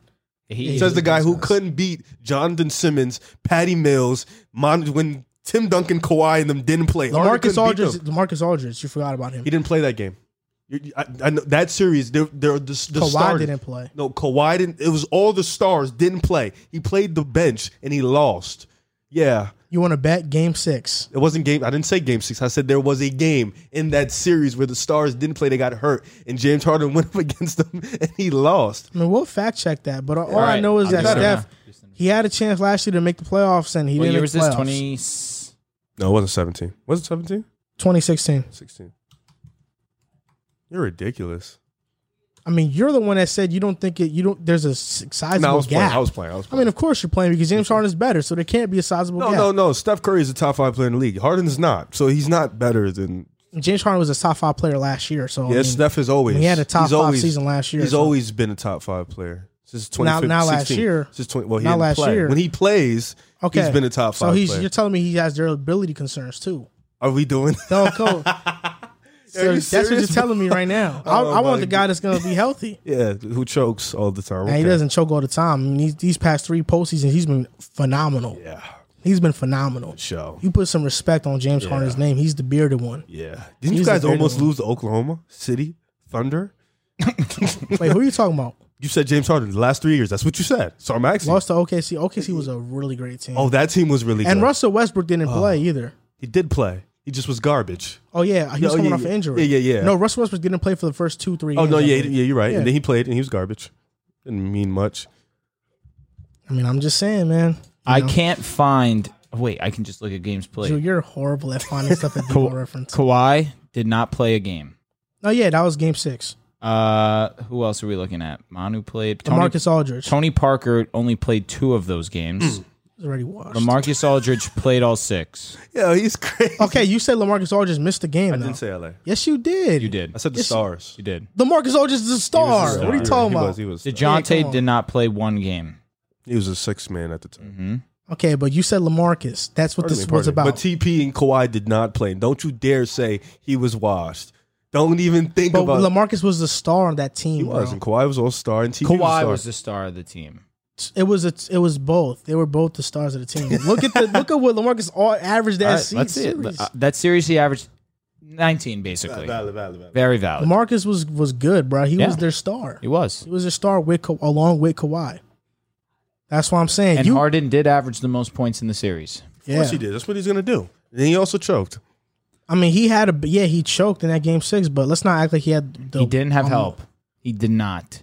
Ariza was mid 14 and a half. I guess out of Ariza, that's good. That is actually good yes. for a reason. 13 from Clint Capela, 12.3 from Eric Gordon, Ryan Anderson, 11, Pat Bev, 10.7. Lou Will averaged 7.3. I mean, just you naming that roster, that's not a know. good No, roster. Not at Oh, so all. now we're and gonna- th- now- that's the oh. roster that Harden has had to carry Oh. the majority Here of we Houston go. career. This is what we're gonna do And now. Steph hasn't had to carry rosters like that, bro. and, I- and uh, to Harden's defense, he had to go against arguably the greatest team ever. He Assembled. also played. The, he also played.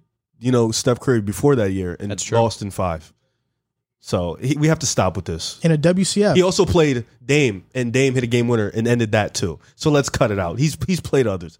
You know, he also played Kevin Durant. He lost that one too. wait, wait, hold up. You're you're telling me D- W? Wait, he played KD. He played OKC his first year he got to Houston. He lost. Their best, their second best player was Jeremy Lin That's fair. Understand- with Russ and No. KD. That's fair to say. No, Okay, it was Chandler so- Parsons. It was Chandler Parsons. Okay, whatever. Chandler Parsons, nice Jeremy then. Lin. He was all right. He was all Parsons right. was He was all right. okay, He was all right. but come on, you're telling me okay? Like, But come what on. about Dame? Come on, Dame hit a game winner, ended that. Like, let's stop giving this guy. LaMarcus Aldridge? Dwight Howard was on that team. Dwight Howard was on that team. Nah, D- Never. Dwight Howard had a great series, mm-hmm. but Oh, okay. that Portland team was good, man. but so was that, That- Houston. So it was that even. Houston It was team. even. You I'll can be say honest, that you was shouldn't even. have lost to that Portland team. I mean, it was okay, but. I'm gonna say this: No, of you course talk you about the WCF with you talk about the WCF with Golden State in 2015. Yeah. Dwight was playing. Drew, if you Dwight wasn't Dwight, Just because Dwight wasn't Dwight doesn't mean. All right, he- what am I looking that's at? Not 2015? That's not, that's not Look at Houston Rockets 2015 roster Oh my god! Look at the they were starting second lineup. seed. because Harden was that great. Like he lifts these teams up, but you're not about 2015, 2016, or 2014, 2015? 2014, 2015. 2014. All right, here we go. Ariza, Pat Bev, Corey Brewer, Clint Capela, Clint Capela was not.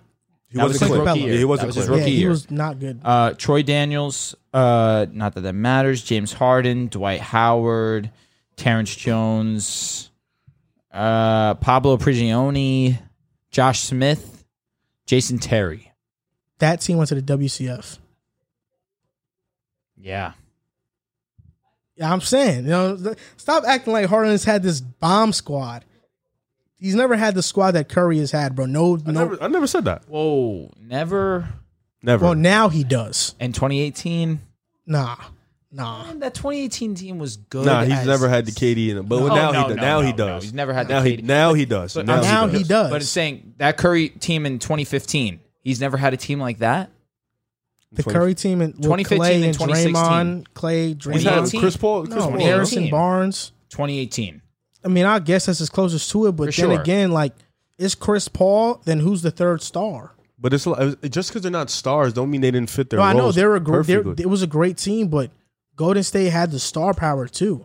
I mean, Iguodala took a reduced role as an all star to go to Golden State. He was an all star. Sure, well, he took yeah. a reduced role to go to Golden State. So th- uh, that actually helps my point because you just said Denver didn't have an All Star. Iggy was on that team. he averaged twelve a game. No, don't do that. You just said. You just said. But he averaged- he Yeah, averaged him, though. 12 a You game. just got him. said that. You You but look at look at Iggy's all star season. He Oh. averaged twelve a game. But you just said But I'm saying- All Star. Here, listen.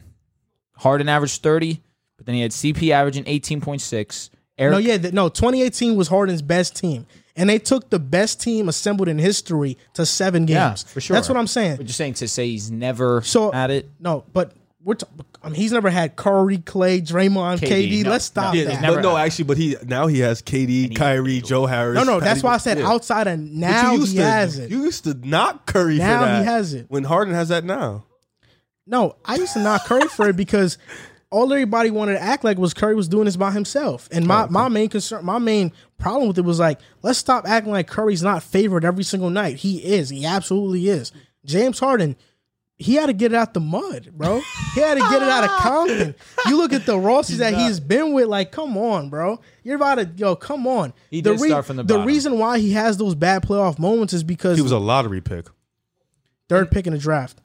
But OKC kind of threw him away like he was trash. I mean, but that don't mean he got it out to damn mud. But that Houston roster, he made it out the mud with that He, squad. he's lucky he went there to become who he is now. I, I mean, Lucky. He would have yeah, been I a, know. if he stayed at OKC, he would He have would been have been a a third fiddle. if he stayed at OKC, He would have been Chris Bosh. no, no, no. This is what I'm gonna say. If he stayed in OKC, not only is OKC a dynasty in terms of how many championships they win, but we are viewing James Harden as a more glorified Manu Ginobili. That's good. That's so cute. I mean, what do you mean? That's a Hall know, of Fame player. It is, but we view about? Steph as the second greatest point guard in life. if OKC if OKC In stays life. if OKC stays assembled, Curry does not win no championships, bro. Let's keep it a buck. That's a fit. Let's keep it a buck. That is very That's bad to say, valid. that's bad to say, Very that's So bad I'm, valid. I'm just That's saying, to like, come on. He still Let's- gets an MVP and all that good stuff. I mean, we don't know. well, we know none of KD and them wasn't going to get it. I mean, maybe bec- if we're not viewing Harden as that superstar, they can still definitely get it with just KD and Russ. Unless you, unless KD has a LeBron year. I mean, he could, but I mean, the What difference the with hell? the difference, the difference with this? The difference with that OKC team was that it was built through the draft. The reason why they didn't give LeBron the MVP was because they joined forces. Mm. You know, so now that this team is built through through the draft, they don't view it in that lens. Interesting. That's Like. Golden State was a great team in 2016 when Steph was unanimous MVP. They didn't knock him for having a great team because he had a great season. But then once KD joined, they're like, okay, now nobody on this roster can win because they joined forces. But when you build through the draft, I think it's a bit different. You can still win the MVP because it's not that stigma around it. Stop disrespecting my man's, bro. bro, he's bugging. He's bugging. Come on, this He's bugging in some of the things he's saying, but let's let's move on to the next topic, right? Because uh, I think this is going to be interesting. The Miami Heat, right? They they made some offseason moves this past offseason. They got Kyle Lowry. They got a huge get in PJ Tucker, and this we're going to debate it. We're going to debate this right now because we saw this on Twitter somewhere. Who's more valuable to the Miami Heat, PJ Tucker or Tyler Herro? And I know when people hear that, they're like, "Oh, how are you comparing a two point per game score to a 15 point per game score?" But we know Tucker's a, a first ballot grit and grind Hall of Famer. If they had a grit and grind, made that up? if they had a grit and grind Hall of Fame Yep. with guys that feature Bowen mm. and Tony Allen Yep. and get, Ben Wallace? PJ Ben Wallace, PJ Tucker is a first ballot Hall of Famer. Yep. That that's what I'm gonna say right now. Who's more valuable to this Miami team, Herro or Tucker? Well, first of all, I'm you know first ballot grit and grind. That's tough. He's the worst offensive player I've ever seen in my life. But you know his value on the defensive end is extremely high. His switchable defense, he can guard one through five. He can hit the corner three at a very high clip.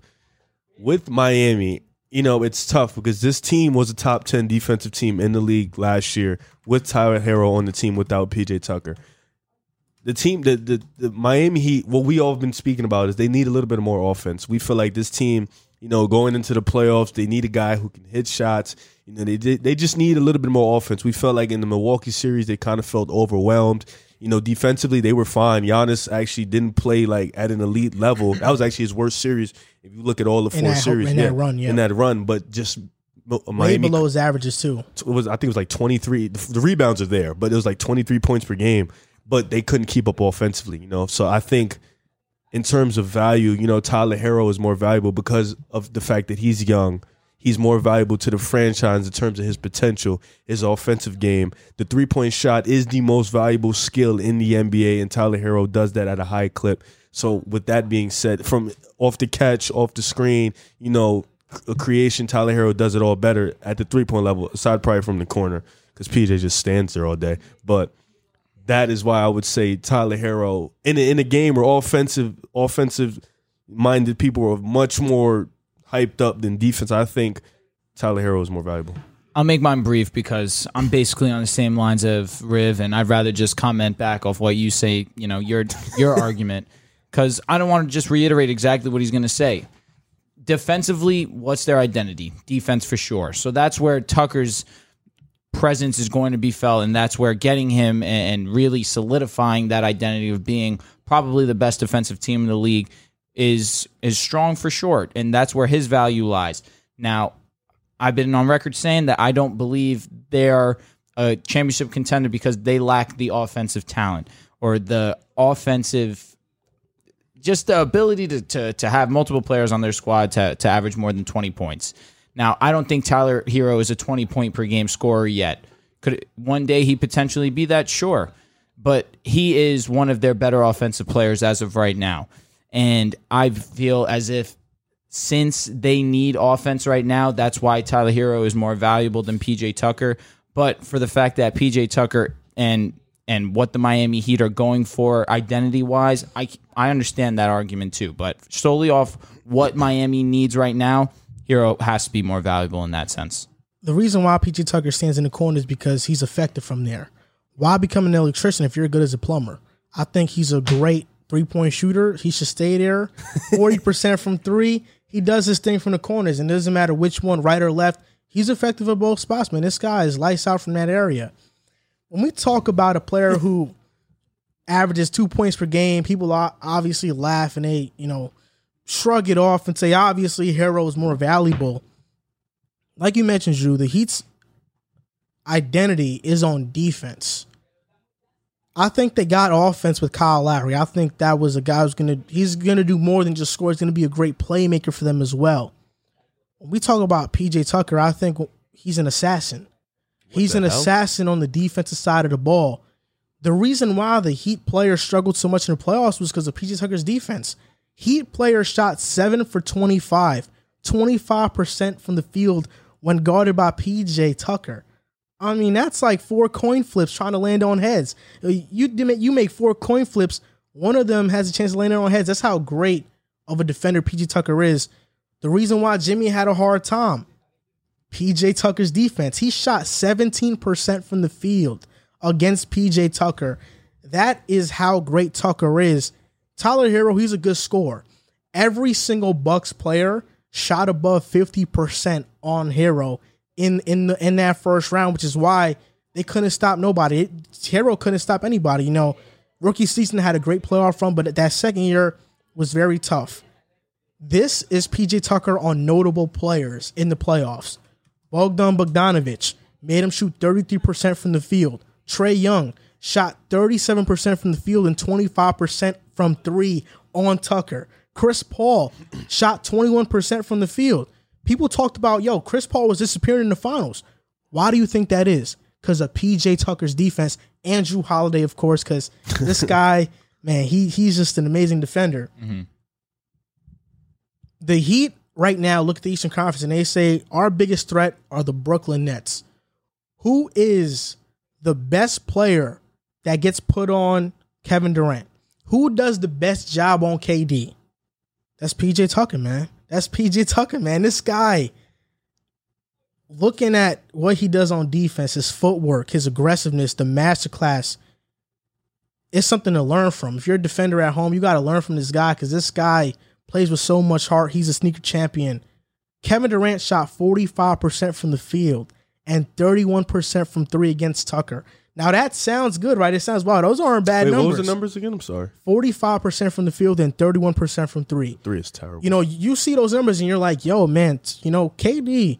You say Tucker stopped him, but KD was doing his thing. You're right. Kevin Durant's normal averages are fifty-one percent from the field and forty percent from three. Mm. Tucker is the KD stopper, mm. or at least the closest thing we have to the KD stopper in the NBA. If somebody asks me, you want to put Kawhi on KD or Tucker, I'm taking Tucker all day. I'm taking PJ Tucker all day. I think PJ Tucker, he gets into KD's head. Not only is a great defender, he's physical, but he talks. He yaps a lot. And KD gets in his head sometimes. You saw in the playoffs, they were face they were face to face. Tucker was in his grill. And I think he does that. He's an intimidator this guy PJ Tucker is a, is, is a guy that I would love to have on my team any day of the week. And if I were a basketball player, I'd model my game after PJ Tucker. So who's more valuable? You didn't answer that. It's PJ Tucker, obviously. Yeah. I think I, I, I think my stats speak for themselves. It's PJ Tucker. I think Tyler Herro is a great scorer, but when you're talking about a defensive stopper, this, or no, good score, yeah, you talk about a defensive stopper and what the Heat need. That's PJ Tucker. This, this, is where I feel like you your your your uh, argument. You know, it, you, you, threw up some very nice stats. I'm not gonna. lie. I did not know a lot of that. I'm not even gonna lie. It's a Tucker. PJ man. Tucker. He's played a lot of defense on a lot of great players, and he's done his fair share. Here's the thing, though, with Brooklyn, you know, we saw the Bucks. They had PJ. They had Jrue Holiday. You know, they had Khris Middleton. They had Giannis. They had all world defenders on their team. And you know, aside from Harden, obviously because of the grade two, whatever I forgot hamstring. Thank you. The grade two hamstring. We've seen Kyrie, you know, who shoot very effectively. We've seen KD in general just shoot pretty effective. You know, he had a bunch of fifty point games, forty point games. We've seen them still and be the offensive juggernaut that they are as a team. And I think the reason why Milwaukee won was, of course, because the Nets weren't healthy, and because they were able on offense. Giannis was going off. Khris Middleton at home was going off. They, you know, Jrue Holiday on some days was going off. I think when you have defense, defense can only take you so far in the league. When you look at the last 10 championships, the Warriors were top five in offense and defense. The Cavs were the only exception. The Cavs in Dallas, no, Dallas was actually a great elite defensive team. Cleveland was the only exception, the 3 1 comeback, when they weren't top 10 on the defensive end. But you look at the Spurs, top 10 in offense and defense. You, uh, Lakers, the uh, Lakers, yeah. top 10 in offense. I think defensively, it matters, but I think Miami already has that. You know, I think where they lack is when they don't have any offense. And I think it, with Tyler Herro makes that jump, which you drafted him to make, you know, then you're talking about a team that can really go to the finals and make some noise. You know, when when I think Tyler Herro and PJ Tucker are polar opposites. Of course. Because when you talk about one of the more overrated players in the league who got an absurd amount of hype after last year's playoff run, or two seasons ago playoff run, that's Tyler Herro. He's now becoming that overrated category. PJ Tucker is the most underappreciated player in the NBA. If the Bucks don't trade for PJ Tucker, they don't make the NBA finals. They don't win a championship. PJ Tucker was tasked with guarding Kevin Durant, did a great job on him. But look at this. PJ Tucker had the second best offensive rating on the Bucks in that playoff run. Hmm. He was second in point differential. First was Jrue Holiday. Who had the second best defensive rating on the Bucks? That was PJ Tucker. First was Giannis. Who had the highest net rating on the Bucks? Hmm. First was PJ. Second was Giannis, and third was Holiday. Can you explain to me real quick what net rating No, is? the offensive one is funny because Jrue being number one and Giannis not Can you being explain like real quick what net rating is? Net rating is how many points you beat a team by. Thank you. So that means that PJ Tucker, when he's on the floor, they the Bucks outscore Thank you. Okay. the teams way It more. makes sense. Well, okay, okay, I get it. So it. I'm saying, you know, so just to reiterate, PJ Tucker, he's first. No, PJ Tucker is second in point differential. He's second in offensive rating. Jrue Holiday is first. Tucker had the second best defensive rating. Giannis was first. And Tucker had the highest net rating. Second was Holiday, third was Giannis. All I'm saying is that in this in the Bucks playoff run, the players that get praised are Holiday, Giannis, Middleton, respectfully so. But without PJ Tucker, they don't win the NBA championship. That's- I'm going as far to say that. But I can I can easily easily say without Tyler Herro, Miami doesn't make their magical run in the bubble. And it's the same thing that you just said that if PJ Tucker isn't there, Milwaukee, Let me let me ask you this: talk to me. in that magical run, do I get- do I get to have Tucker on the Heat? Because if I do, I think they win the finals. Okay, so let's do this. In this little Bucks run, is the Nets healthy? yeah. then all that that you just said, throw it out the window because But you thought the Bucks would beat the healthy. me Nets. personally, I did. You didn't. I didn't, but I thought it was a seven. Yeah, but I thought it was seven you did it. series, seven game series. Yeah, I didn't. I thought the Bucks was gonna win. But I, I thought that the Bucks game changer that season was getting Tucker. Once they got to, and we said it on the podcast. did, I said did. I said PJ Tucker, if he goes to the Nets, he's a game changer for them. If he goes to the Bucks, he's a game changer for them. With the Heat as well. I thought if he went to Boston, he would have helped them a lot as well. I thought wherever Tucker went, he was a game changer. Personally, I think if he went to Utah, knowing what they need defensively, Utah's in the finals. Utah's in the they beat the Clippers, and Utah's in the finals. Interesting. But what good is PJ Tucker's defense if they're barely cracking 100 points a game? They'll crack 100 points. They'll crack 100 points. Because I think PJ, even though he's not a great offensive player, he's going to give you those eight boards a game. He's going to hustle his butt off. I'm waiting to see how this translates to offense. For example, what team and, and talk, are we talking about the Heat right now? Yeah. I think Kyle Lowry, 18 a game, Duncan, Jimmy, Duncan's gonna be about fourteen. 20 a game, Duncan 14 a game, Bam giving you giving you 18 to 20 Tyler a game. about twelve. Tyler 12, but he averaged 15 last year. Oh, if you think he does pieces. better, yeah, you know, 15. I don't know if we just add that up. Victor that- gonna come back and that give you about about ten. 10 to 13, yeah. Yeah, Victor's gonna do that. She, they're gonna have about six, seven, maybe eight guys in double digit scoring. Just nobody cracking like the 22s, 23s, 24s. But they're gonna have a balanced attack on offense. And plus, Jimmy's clutch. You know, regardless of what happened last year, I Jimmy's agree. a clutch player. I agree. in the fourth quarter. But I think this is what they want their identity to be. They want to be Well, I think their identity is defense with or without PJ, and that's it's shown But yeah, in the but league. Of course, it takes them PJ. to a different PJ level. adds to that. Yeah. You know, for example, Detroit making a trade for Rasheed Wallace. That's like the Heat getting PJ. That's like the Bucks, honestly, making a trade for PJ. That's like the Detroit getting Rasheed. That, that's that's how important I think PJ is. I I know it sounds funny because the points per game is off, but I just You think know- the league is so much more talented offensively that we're not going to see a team like the Pistons for a long time. And I don't think the Heat are that Pistons team. I agree with you. I think that the Pistons we're not going to see a team like the Pistons because that was perfectly assembled, and the only reason they won was because I think the Lakers' dysfunction just reached its highest peak. They, you know, Shaq and Kobe were already Feuding. Done. in past feuding. They were done with each other. So I think there were so many variables that went into that championship. But I do think we can see a team in the next couple of years, not the couple of years, but like in the next 10 years, you know, win a championship having that defense first identity. And I can see it. I don't know who's it going to be, but I can definitely see it I feel happening like San again. Antonio was that And in 2013, 14. I feel like they, probably, yeah, they, were because they didn't, you know, Tim Duncan was past his prime. Tony Parker is They were great, more defense, but not all balanced star. attack, but a Yeah, defensive Kawhi was not Kawhi yet. Good points. Good point. I think that was definitely. I think Golden State kind of adapted that too. The defensive minded first, like we're gonna play defense, and then it's gonna lead to our offense. Same with Miami. You know, a lot of their you know fast break offense was because of their defense and how in the defensive end they got a lot of steals. You know, One day we have to have PJ Tucker on the show for an interview. no, we don't. I gotta let him know, you know, how valuable he is as a player, man. I know he probably understands it too. He's the most underrated player in the league. If he went to Brooklyn, it's over, man. That's the bomb squad right there. Now, whoever said the Spurs, excellent, excellent, excellent That was comparison. Riv. 2013 Spurs. I, that's a bro.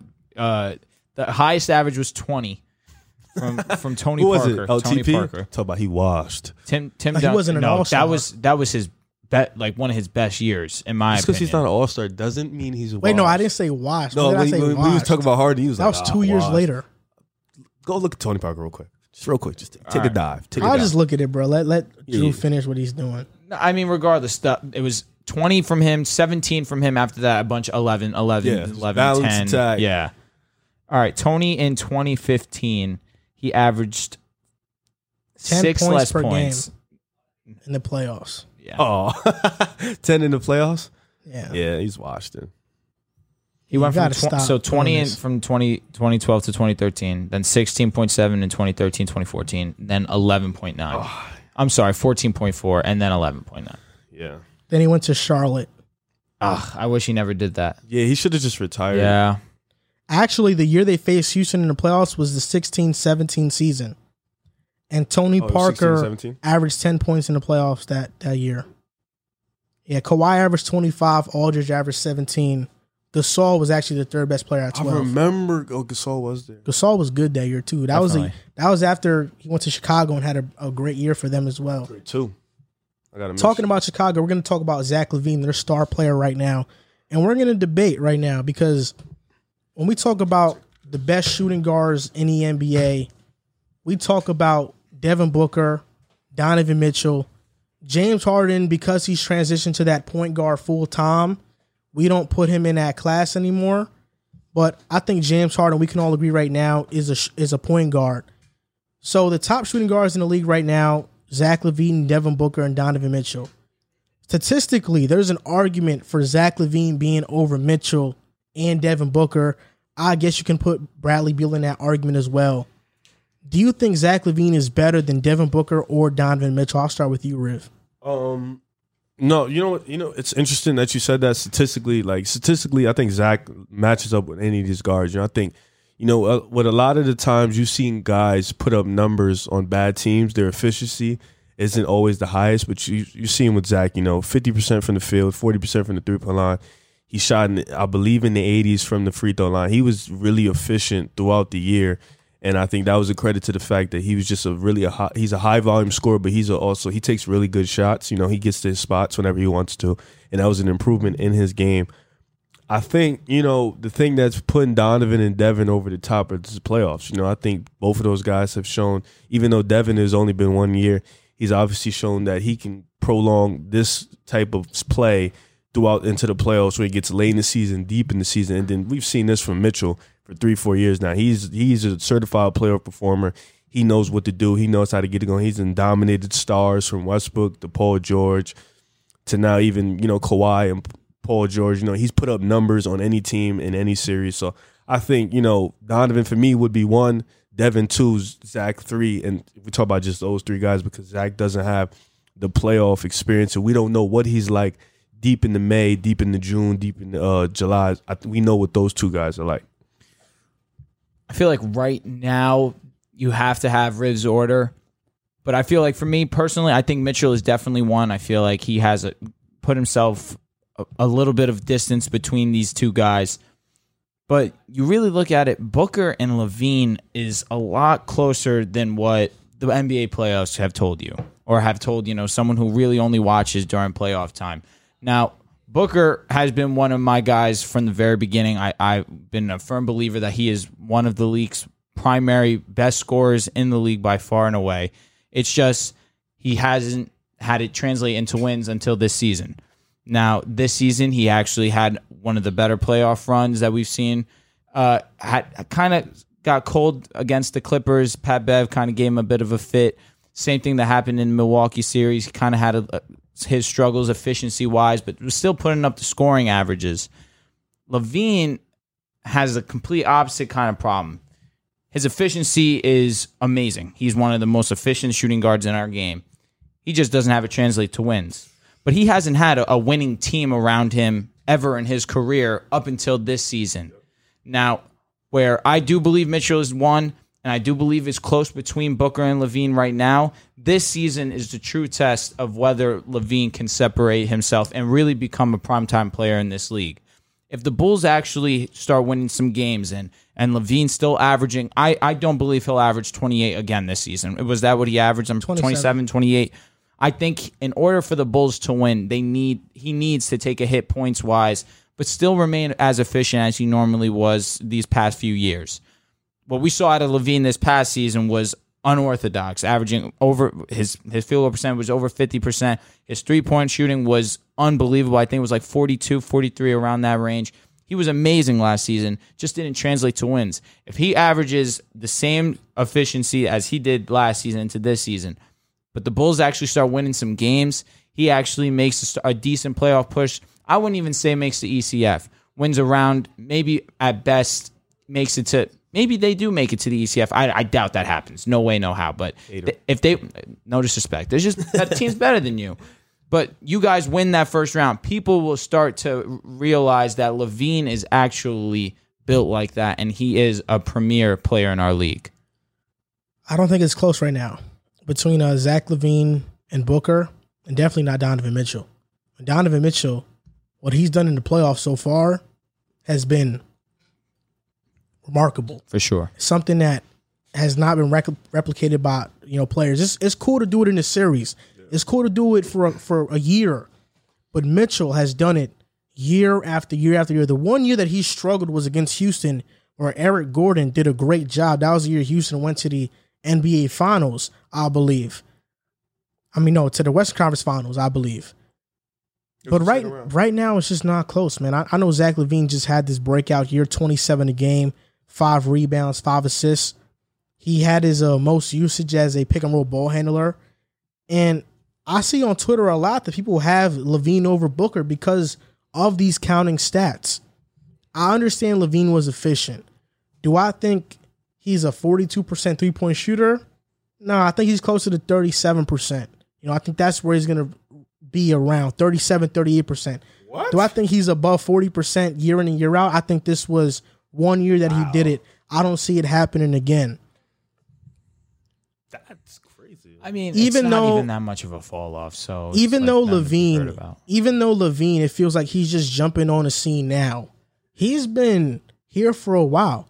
You know, he has three seasons averaging 20 points per game, but he is 26 years old. Devin Booker has five seasons averaging 20. Booker is 20, 24. Donovan Mitchell has four seasons averaging 20. Mitchell is 24, 25.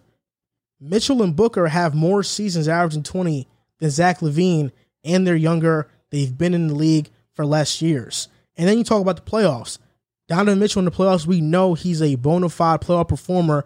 I think he averages 29 points per game in the playoffs all around. That's like top six in in the history of the NBA. Devin Booker, first year in the playoffs, goes to the NBA Finals. Zach LaVine has yet to prove that. He just got back from Team USA, and I know that changes players for the better. So maybe he can do it this upcoming season. But Chicago, with Vucevic, DeRozan, and LaVine and Patrick Williams, you know what's really their ceiling? I'm not. I'm not sure what's their ceiling. Are they an ECF team? It, depending on matchup, they have to have that favorable matchup. If they face Brooklyn or Milwaukee in the second round, toast. they're they're done for. Are they? Can they beat Miami? I think that's they could beat Miami. Can they beat the Knicks? Absolutely not. They Can can, they- beat Miami, but they can't beat the Knicks. Can they beat Atlanta? I think they can beat Atlanta. You know. Yeah, so the the three teams that I really see them losing to, you know, the Bucks, the Nets, and the Knicks. so you know they uh they have a chance, but they better hope they don't face any of those teams, and they're bound to face one of them. That's just how the math goes. Uh, yeah, I think you're right. I think Zach still has a lot to prove. You know, he still, you know, has. Oh Jesus Christ! He still, you know, is gonna. He still has to go into the playoffs. He still has to show he can lead a team. And I think, like you said, this is the first time that we've put a real team around him. You know, AK has done a phenomenal job of trying to build around Zach, and I think Zach, you know. Adding Zach on into the discussions, putting him in with every free agent move, I think that was huge. It shows Zach that we want him to be the franchise player. And look, he has the tools, I feel like, to be that type of dominant player in the playoffs. It's just we have to first see it. You think he's better than Bradley Beal? No, I think I don't think so. You think so? You if you were if you had to rank the shooting guards, I would go. Um, so Kyrie's over LaVine too, yes, it would go Kyrie, Mitchell, but Booker. Kyrie's one. yeah, yeah, Kyrie's You're putting him over Mitchell. yeah, yeah, yeah. Res- Respectfully, Kyrie one, Ah, Mitchell two. okay. You go Booker three, then Beal four, then I got Zach at five. I think I think I would have it Kyrie, Mitchell, Beal. I probably ha- I should lean Booker because he just got it done in the in the playoffs. I mean, my top five. I think I have. Um, well, I don't think I have. I know I have Donovan Mitchell. I have Kyrie two. I have uh, Devin Booker three. I think he's over Bradley Beal. I, I have Bradley Beal four. Zach LaVine five, and are we counting Khris Middleton as a two? no, It depends on how much. I mean, uh, is he logged in minutes? A lot of minutes as a two. I'm not even sure. how I'm but basing based on our lineups, uh, you got Drew. Then at the two, DiVincenzo. So probably not. So Middleton's a three. Then at six, if we're talking about this upcoming season and at the end, probably RJ Barrett. Okay. He's going to be the, the sixth best shooting guard in the league. Now we're going to move on to the NFL portion of the podcast. Riv just left because he has a basketball game to attend. He's in a, he's in a men's league. The team's currently 0 5. We'll see if they win tonight. You know, he missed. He's gonna miss the NFL portion of the podcast, so he better win tonight. uh huh. You I'm know, sure he's happy Drew, about Drew that. told him at least drop ten points. Yeah, So we'll see what he does. if he Riv, doesn't drop ten, we're exposing him. 100%. Riv, Riv says he's the best player on his team. You know. I mean, if they're oh on 5, that's not saying much. Yeah, that's the. He's like Bradley Beal Yeah. on the Wizards. You're being generous. So we're gonna talk Collin Sexton more. There More we like go. Okay, okay. So we're gonna talk about the NFL and Let's go. The big headline today was that the Patriots cut Cam Newton and Mac Jones is the official starter for week one. And that that's coming to a surprise to a lot of people because pre-draft, I think Mac Jones was the most picked on prospect. You can debate Justin Fields, mm-hmm. but in reality, everybody thought Mac Jones was trash. He wasn't good. His body didn't look like a NFL quarterback. They knocked him for having talent around him. Mm-hmm. All these other different knocks, and he's been the highest graded quarterback in the preseason, even higher than Zach Wilson, who I think is special. Mac Jones, 92.2 PFF grade, first among all quarterbacks, not even rookies, first among all quarterbacks. He has the second highest PFF grade in the preseason as a rookie behind Mahomes. Really? Yeah, Mahomes is first. Jeez. What was Mahomes? 93 or something? Probably like that? 93 something. Okay. yeah. So Mac Jones has been the real deal. 388 passing yards, one touchdown, 97.3 QBR. He's been the real deal.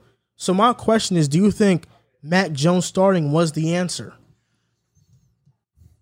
I'm on record already saying that I thought that Mac Jones was going to start week one. Do I think he's the answer? Not this season. I don't think that the Patriots are going to be a contender for that division this season. I think that the Bills are going to be better than them. I think the Dolphins are going to be better than them. But I, I did understand why they named Mac Jones the starter. Mac Jones is going to be the future of this organization. He has years under his belt already. He came in was wasn't he a four year college football player? So he Three or four years. so- around something around that. Now, I'm surprised solely at the Patriots releasing Cam Newton. The fact that he wasn't even able to be a backup to Mac Jones to maybe give him some kind of guidance in the sense of, you know what, Mac, this is what you did wrong in the play. I guess that, you know, Belichick really didn't hold any kind of regard to Cam Newton's status in the form of developing quarterbacks, maybe because he didn't think that Cam Newton was a great, you know, reader of the field or the best passer in general to really give any kind of critique to Mac Jones, which I, I don't I think that's pretty disrespectful. But ultimately, I believe that Mac Jones is the right answer for the Patriots in the future for sure. You've got a team right now, pretty pretty young core. The defense is what's what's the older part of the squad for sure. But offensively, you know, Damien Harris is a young guy. Rhamondre Stevenson is a young guy that that the Patriots have obviously shown some faith in. Traded Sony Michel, made this guy the second string. Who knows what happens with that backfield? It's always been interchangeable. Now they have guys like Nelson Agholor on the side, Kendrick Bourne, who's a young guy for sure, Hunter Henry, who I wouldn't say is young, but he's he's an older player for the fact that his body fails him year in year out. Jonnu Smith's a younger type player. As a whole, offensively, that's that's their identity right now. So I don't under, I don't blame them for going Mac Jones, especially with the fact that he's played so well in preseason. I don't think that it'll benefit them this season, but I think going forward, for sure, Mac Jones is going to be solid for this team. Back in March, I said that Mac Jones is an absolute stud, and the fact that people are sleeping on him is was ridiculous. I, I didn't understand it. Yeah. Watching Mac Jones, I thought, yo, this guy is the real deal. You know, maybe your Denver Broncos could have drafted him. You guys would have had a franchise guy. Listen, I wanted Fields. I, wanted Fields. I do think Mac Jones is is a franchise quarterback, and I think that he will be the answer for them this year. You know, Really? week, week one, the Patriots face the Dolphins, Tua versus Mac. I believe Mac Jones is a better quarterback than Tua Tagovailoa. And I'm not high on Tua. You know that. I'm not high on Tua. I think this season, I'm telling I you, think man. Mac is better than Tua, and I think the Patriots will be the second best team in the AFC East if the Dolphins don't trade for Deshaun Watson. That's that's a big if. Uh huh. If they don't trade for Deshaun Watson, because I think Mac Jones is going to be that good. I think the Patriots have a great core around him. They can win now. I trust Bill Belichick. If he thinks Mac Jones is ready to play, he's ready to play. Back in 2001, Drew Bledsoe was out. Tom Brady was in. Tom Brady proved to Bill Belichick that he was a really great quarterback. That's why he kept the job. Drew Bledsoe was coming off a big payday. He was the Patriots' number one overall pick. And Bill Belichick said, to hell with that. Brady is better. And I think looking at Cam, he has the bigger name, he has the resume. But Bill said Mac Jones is better. I was surprised that they cut Cam because I thought he could have been a viable backup. In my theory, I have three theories on this. One of them could have been the COVID situation that, you know, the Patriots don't want to deal with that, and that's why they cut him. Second, it could have been Cam Newton. Once he once they told him, listen, we're going with Mac, Cam said, if that's the case, release me. I want to have a chance to start somewhere else. I'd appreciate that. And they released him. My third theory probably could be that Cam Newton was such a leader in that locker room that having him as the backup would have would have been a distraction because if Mac Jones played bad, now the players in on the team are like, "Yo, Cam is right there. Why aren't you playing Cam?" Now there's some friction in the locker room, so that's my other theory on it. But I think Mac Jones is ready. I I think he's ready. I, I, I tweeted this. I think he's going to be a top two quarterback in his draft class. Okay. I think one is Zach Wilson, two is Mac Jones. Lawrence, I think, is going to be three, you know, teetering around four Okay. or five. Okay. You know, Lance and Fields, you know, they're going to be around it. But I think the top two quarterbacks in this draft, career wise, I'm projecting here, are going to be Zach Wilson and Mac Jones. And I think the AFC East has got a whole lot interesting with Josh Allen, Wilson, Jones, and Tua. Something that just stuck out to me as I poked myself in the eye. Something that just stuck out to me that thing you just said is that you believe that Mac Jones is a better quarterback than Tua. I can't I let that do. go because the fact that he came back last season at all is incredible. Broken femur, had one of the highest win percentages a rookie quarterback could have, led his team to the playoffs. I believe They didn't make the playoffs. apologize. The Browns made the playoffs over them. They kind of choked it to a degree, in part to Tua throwing three interceptions in the first half. I can I can admit that Tua didn't have the greatest showing in that sense, right? In that particular game, but the fact that he was even on the field at all when one Fitzpatrick was already doing his thing and and they already were winning games with Fitzpatrick doing the job, but then Tua comes in and they don't miss a beat win wise. They're still winning games. And the Browns finished eleven and five, and it wasn't as if the, the Dolphins went out. Sorry, I'm, would they go ten and six if you have it right there? The for me? Dolphins, yeah, they went 10 and 6. so it's they had a more than respectable season in, in Tua's first year. Now Tua is getting a training camp which he didn't have last season, and Tua has been lighting it up all preseason except for the very first day. You said what he throw three three interceptions, something like that. Uh, or- I in practice, yeah. so then the next day, what does he go and do? Throws six touchdowns, zero interceptions. This, I, I'm telling you right now, Tua is the breakout player this season for sure. Dolphins are a lock for the playoffs this year. you know, look, this is the thing, man. Will, will Tua be a, a, a will he have a good statistical season? Yeah, he'll have that. But his ceiling is Jimmy Garoppolo. Oh, his, his ceiling is he's going to be a good quarterback. uh, But the Dolphins are always going to say, "What if we drafted Herbert? You know, what if we drafted an actual franchise-changing guy? Because Tua's a good quarterback, but is he franchise-changing? Is he next level special? He's not next level special. He is that quarterback that you say, "I'm fine with him, but if there's an opportunity that I could get somebody better."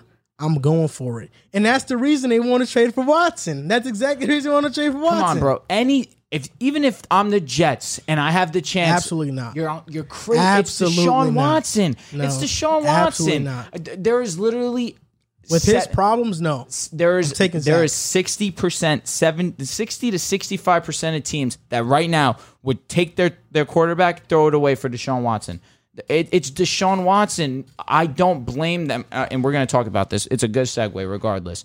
I don't blame them for looking at Deshaun and thinking, okay, let's have him on our squad. It's Deshaun. In my opinion, I believe he is the most perfect quarterback in the league.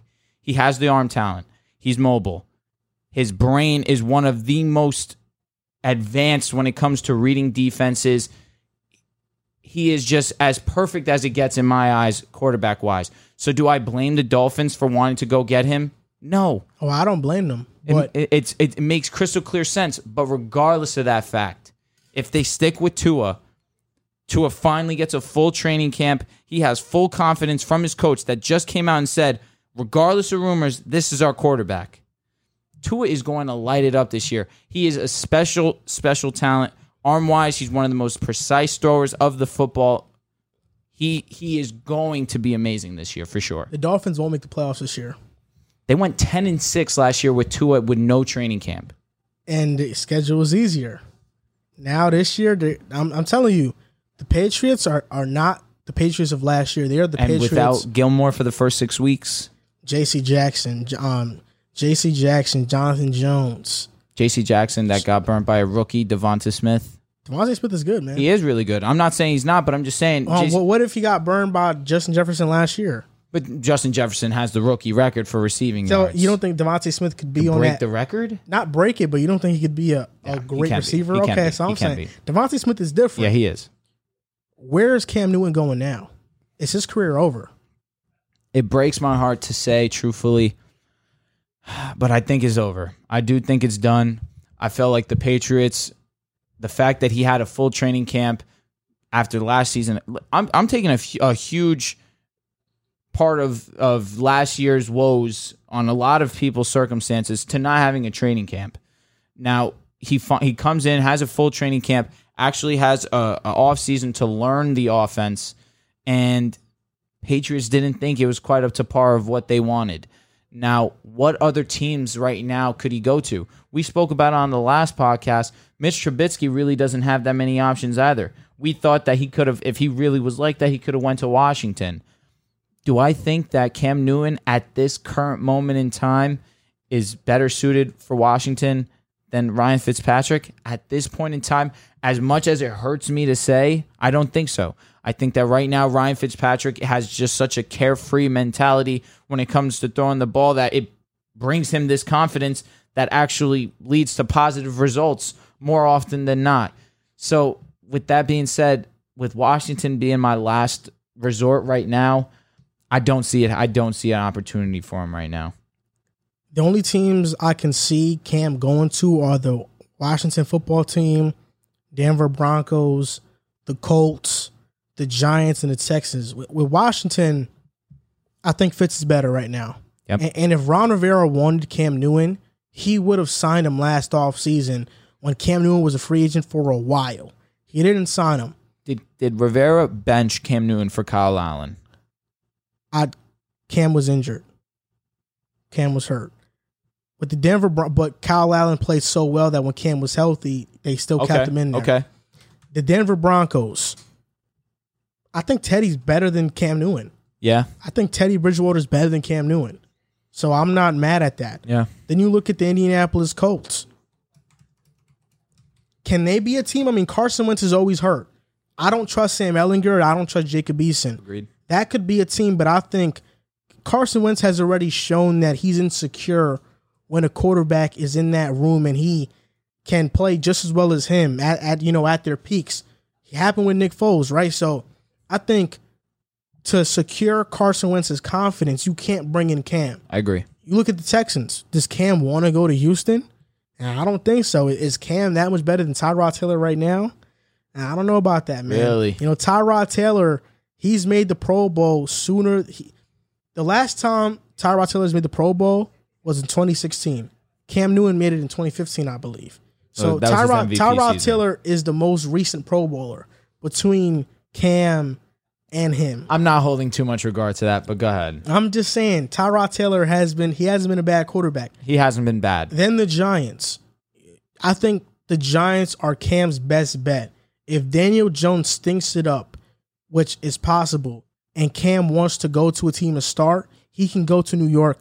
And I think they have offensive weapons. They have an elite defense to where he can win with that team. But honestly, there aren't many teams. I know Dallas came up, but I think Dallas, he's a backup. He's not going to play over Dak. No. But Dak also has that shoulder injury, which could sideline him. So Cam could go there. It's just a lot of things, man. I think Cam Newton's career is over as we know it because he just hasn't improved as a passer throughout the years. I think his injuries have gone to him, and that's what happens with running quarterbacks. Running quarterbacks regress, and it's probably going to happen to Lamar Jackson as well. You know, of course, Mm-hmm. You think Cam- so? It might. You know, Cam Newton is what 31, 32? Yep. That's a young for a quarterback. and we're Is that his age? and we're talking about Cam Newton like he is 40, you know? Aaron Rodgers is 38. 32. He's still going strong. Yep. So Cam Newton, if you're a running quarterback, your lifeline is shorter than actual pocket passing quarterbacks. On to the Miami Dolphins. It has been reported that they are interested in Deshaun Watson, and the Miami Dolphins are the favorite to trade for Deshaun Watson. Another report came out today that a trade is not expected anytime soon, and the Texans might sit Watson for the entire year. But let's just say hypothetically, the Dolphins get Deshaun Watson. Does this put them at the top of the AFC? So that's in front of Buffalo, that's in front of New England. But the real test is Buffalo. Yep. Does Deshaun Watson put Miami over Buffalo? Deshaun puts the Dolphins into top two consideration in the AFC, period. The Dolphins as a whole, even without Deshaun right now, defensively, they have one of the best defenses in the league, in my opinion. overall, they they they probably could have a better defensive line. Secondary, they're pretty they're pretty solid. Xavien Howard being one of the premier uh, corners in our league. Then you have Byron Jones, a solid defender. I think he's a, at this point a little bit overpaid, but maybe he just got a little comfortable given his contract situation. Maybe he'll be more more motivated given the fact that the Dolphins are actually like that. Now, offensively, weapon wise, there's no there's no issue here. You have DeVante Parker, who's a solid receiver, It's shown with Ryan Fitzpatrick when he's given the opportunity, he can make the most of it. Then you look to Jaylen Waddle, who they just drafted this year. People are talking as if he could be the best receiver in this class, which hey, it's not it's not too far fetched to say. He's a true talent route runner. He's great. He's unbelievably fast. There's actually a video of him racing Henry Ruggs, and Henry Ruggs ran a 4.28, and Waddle beats him easily. And this is Waddle who has a foot injury and was still able to beat Henry Ruggs. This dude Waddle is a special talent. Then you look at they added Will Fuller for a one year, five million dollar contract, either five or ten. I doubt they that they'd give him ten, but something It was 10. Was it ten? Really? Wow. Okay. So regardless of that, I do believe Will Fuller is a, a great piece to have. Only thing that worries me now is if they're going to turn him to the Will Fuller of old, given the fact that, you know, Will Fuller was opposite of DeAndre and it was basically go routes and that he couldn't sustain that and his hamstring would go every other season. If I think it was every season up until this most recent one that he got busted for steroids trying to avoid some kind of injury like that. So receiver wise, they're stacked. You look at Mike Gesicki, one of the top tight ends in the league. I wouldn't say he's in that elite three tier with Kittle, Waller, and uh, Kelsey, Kelce. excuse me. Mark Andrews, I think he's a he's also a tier above him. But then you could you could argue Gesicki's right underneath Andrews. Running back could be better. I like Gaskin. Gaskin really was solid up until that injury, and he came back. They kind of like lost confidence in giving him the rock for some reason, but he was very serviceable in that time before his injury. O line, they have a decent O line, and you have Deshaun Watson. It doesn't really matter the O line. He's shown that with Houston having one of the worst O lines, even with Laremy Tunsil at left tackle, he can still be as effective as any quarterback in the league. So with Miami, he'd be getting an upgrade, even even more so. Not saying much given the fact how bad Texans were, but regardless, he doesn't. He's already shown he doesn't need much. And now you add Deshaun to an already 10 and 6 team. uh, You're looking at probably an addition of three wins, in my opinion. So that's 13 and 3, which automatically throws him right in the conversation with the Chiefs, Bills, right there. The Bills went 13 and 3 last season, too. So you add, which I already think is the best all around quarterback in Deshaun Watson to a team that won 10 games. It's no doubt that they could be a true competitor for the AFC. So you hit you hit the hammer right on the nail because I think that the, the Dolphins have a lot of offensive talent, and even behind Waddle, Fuller, and DeVante Parker, you got Jakeem Grant, you have Preston Williams, Preston, you have yep. Albert Wilson. Yep. They have guys even behind their starters that are actually serviceable. I don't think the offensive line is good. I think I don't even th- know if they're average. I think they're bottom 20 mm-hmm. but they are young. And like you said, Deshaun has shown he doesn't need a great offensive line. Without it, he performs. Last season, he had one of the most efficient quarterback seasons of all time with no number one receiver, with no great threat at tight end, with no real running back, with a bad offensive line. So Deshaun Watson has shown that with barely anything around him, he can be special. He can be extraordinary. So now he goes to Miami and he has that. He has a culture and that defense, which is a top defense. They have one of the better secondaries in the NFL, and they're hoping that with the with drafting Jaelan Phillips, they can have a better pass rush because after losing Shaq Lawson, their pass rush is going to take a dip. Yep. Christian Wilkins is the best guy on that defensive line. Can can is that good enough to be a top defensive line? I don't think so. When you look at the Bills and the Dolphins, they are very similar. They both have great receiving threats. They both have a great secondary. Their pass rush is average, but they both drafted rookies in Jaelan Phillips and Gregory Rousseau to fill those voids, and they don't. They both don't run the ball great. You know, Myles Gaskin, more of a receiving back. Devin Singletary, more of a receiving back. They are very similar in the way that they have structured their teams.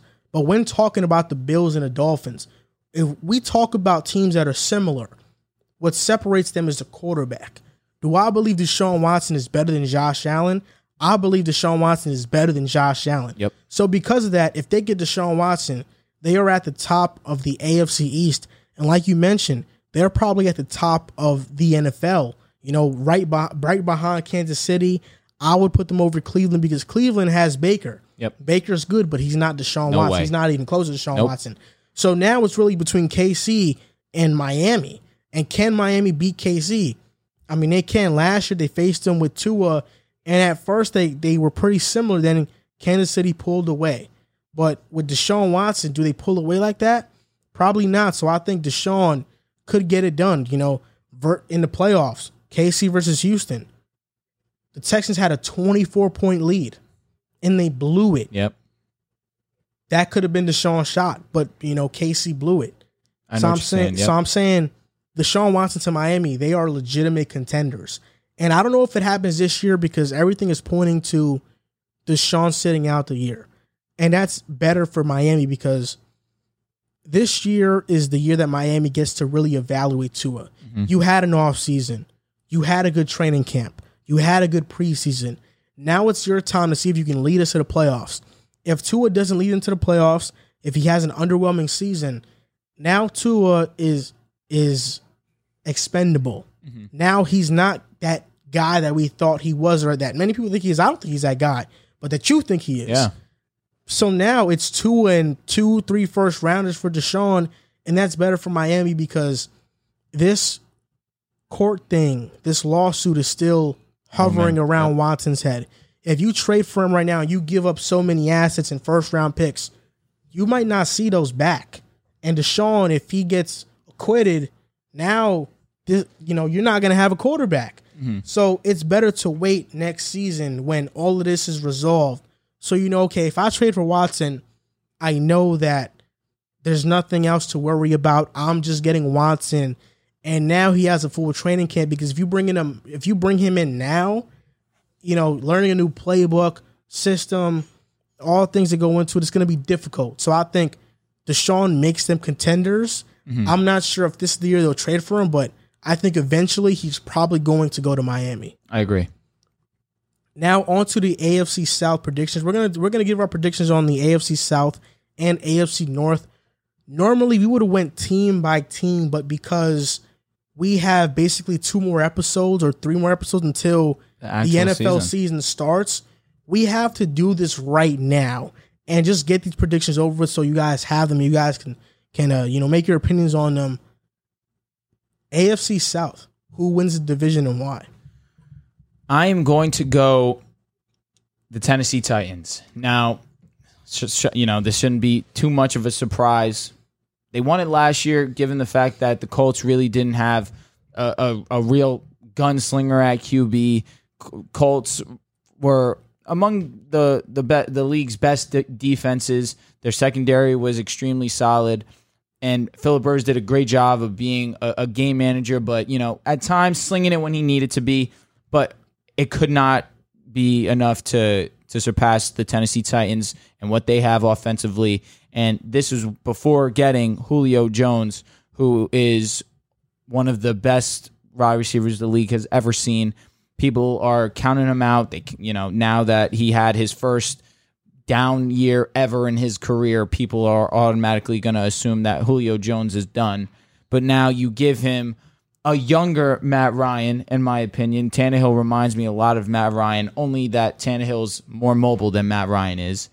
And now you add AJ Brown to the opposite side of that. And now you also add Derrick Henry into the backfield. And Julio Jones, as good as Devonta Freeman was in his time in Atlanta for those few years that he was healthy, he was never as good as Derrick Henry or as good as, you know, Derrick Henry will be this upcoming season. And defensively, that's definitely the weak point of this team for sure. But you go and you draft a, a cornerback. Help me out, I'm blanking on his name. Caleb Farley Caleb Farley, who had the potential at this, you know, to be a top ear- ten pick. early in mock drafts to be the first corner taken off the board over Surtain, who I already see as def- rookie, you know, defensive rookie of the year, or Caleb Farley. Excuse me, not. Am I thinking of Caleb Farley? No. Uh, you're thinking about Jaycee Horn. Jaycee Horn, who went to Carolina, correct? So that was a, a very firm s- a pick for them, especially with how late they got him. And you go and you add, oh my goodness, Bud Deep- Dupree. thank you, Nico Bud Autry. Dupree, which their defensive line last season was among the worst in the NFL. I think they ranked either last or second to last against the run. Secondary wise, they weren't anything special either. Defensively, they just had a bunch of liabilities all over the field. But at least they did something to address that. And even without the run defense, without the secondary, they still won 11 games last season. And now you add Julio Jones to this offense that's only going to make them more dynamic. I can't believe I forgot Bud Dupree. Bud Dupree got one of the biggest contracts this offseason. His name just slipped my mind, but Bud Dupree, I like the signing. I think it was a little bit too much money, but for the fact that they have no presence on that line, they needed to make a splash somewhere. So I don't mind. I don't mind it too much. I do think it was a little bit overpay, uh, overpaid, but there was reasons behind it. Now, the Titans should lock this up. I think that Wentz does give the Colts a better chance of booming than Philip Rivers did because Carson Wentz's ceiling is higher than what Phillips was last season. If you understand what I'm trying to say there, but overall, I just think the Titans are going to be too much to handle. So let's get the first two out of the way. The Texans and Jaguars aren't in this race at all. The Texans, I think they're going to go 1 in 16. You know, they brought Wow. in Tyrod Taylor, Justin Britt, a good center, Terrence Mitchell, Desmond King.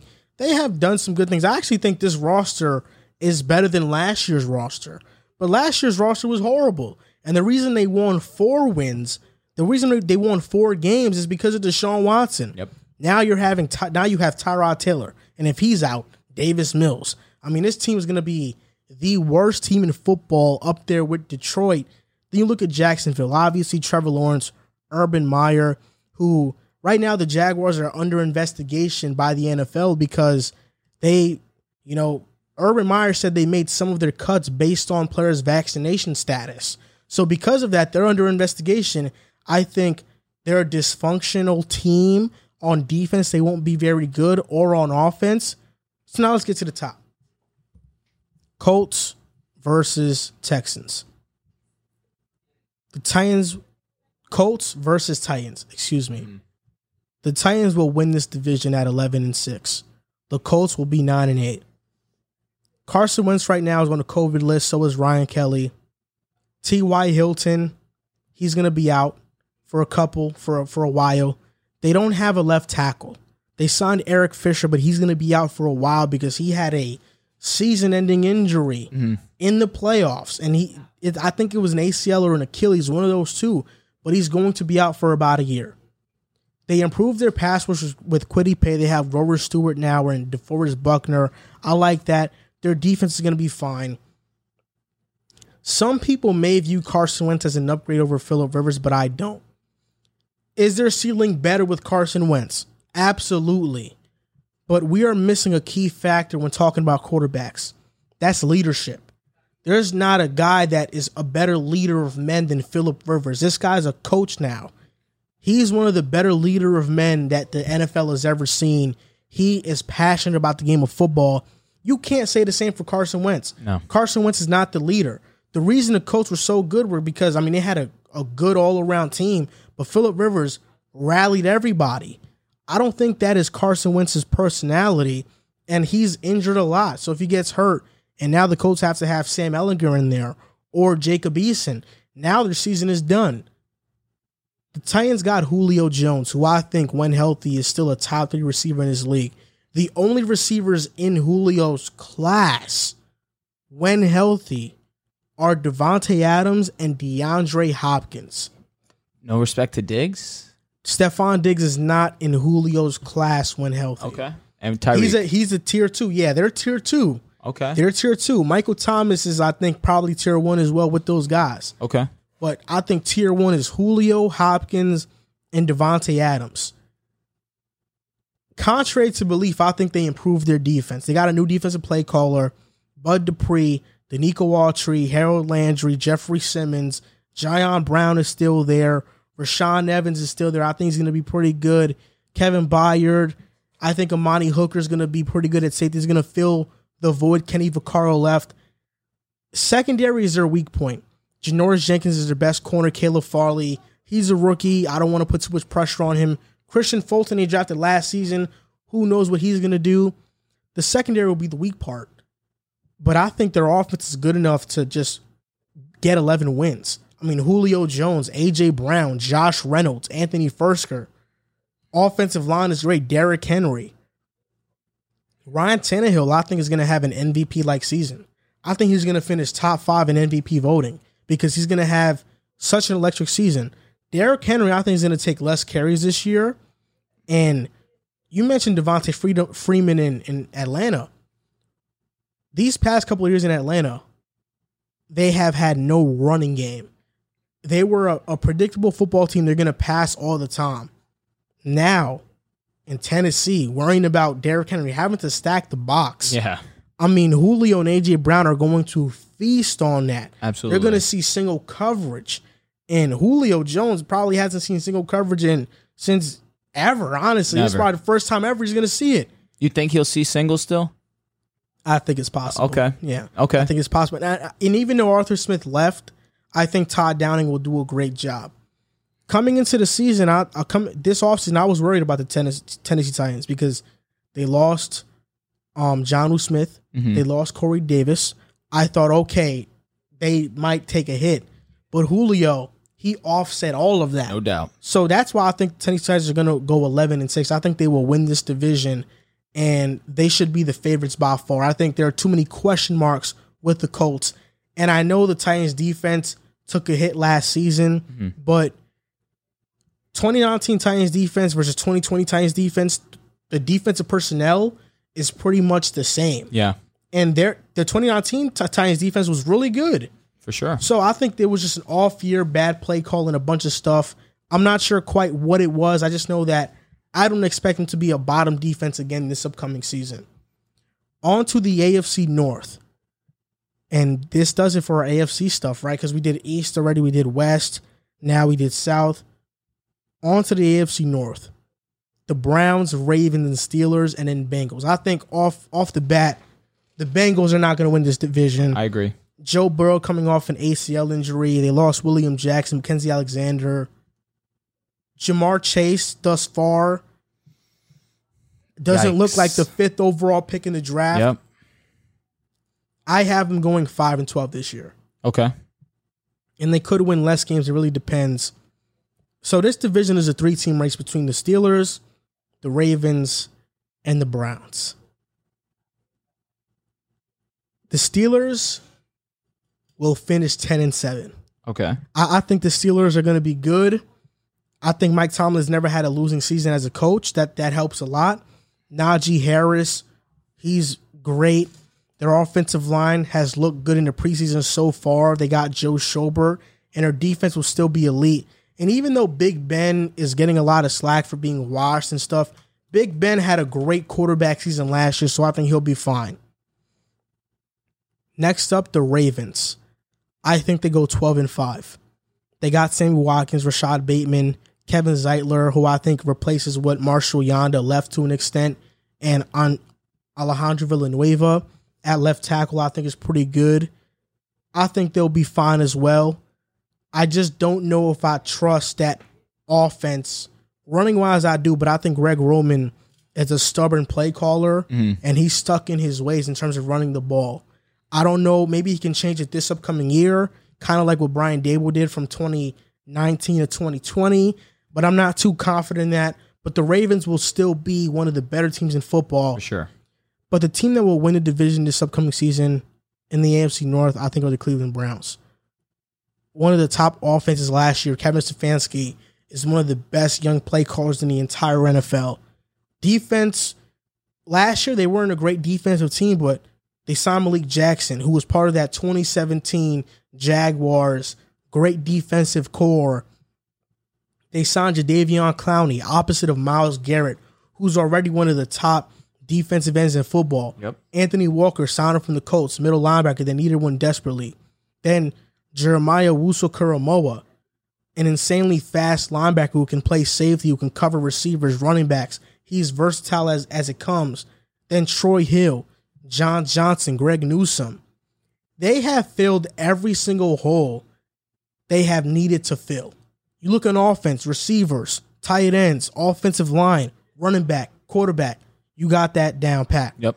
Defense, defensive line, linebackers, safeties, corners. They have that down packed as well. I think the Browns will be the, the best team in the AFC North, and I think they'll be the second best team in the AFC behind the Chiefs. I think the Browns this year, they are for real. They are legit. And Browns record you had at 13 and 4. 13 and 4. All right, so I agree. Bengals will finish last. I believe they'll probably go something around 5 and 12 sounds right. I'm to lean I'm to give them an extra game. I'm to give them 6 and 11. I feel as if Joe Burrow hasn't looked himself, Ja'Marr Chase hasn't looked himself, but I think that we still should not see them be around a five win team. Six is still not great at all. You still go six and eleven. You had a bad year, but they're in a tough division. They're in one of the more stacked divisions in football. I do believe third place is actually going to be the Ravens. Now, this is kind of you know not what everyone else thinks. I just believe that the Steelers have upgraded at offense. Last year, their biggest issue was that they had no run identity at all. They didn't have James Conner because he was in and out of the lineup constantly. He would play the first quarter, he would play stellarly, and then he just missed the rest of the game because he just his body was failing him all season long. But when he played, he was really solid.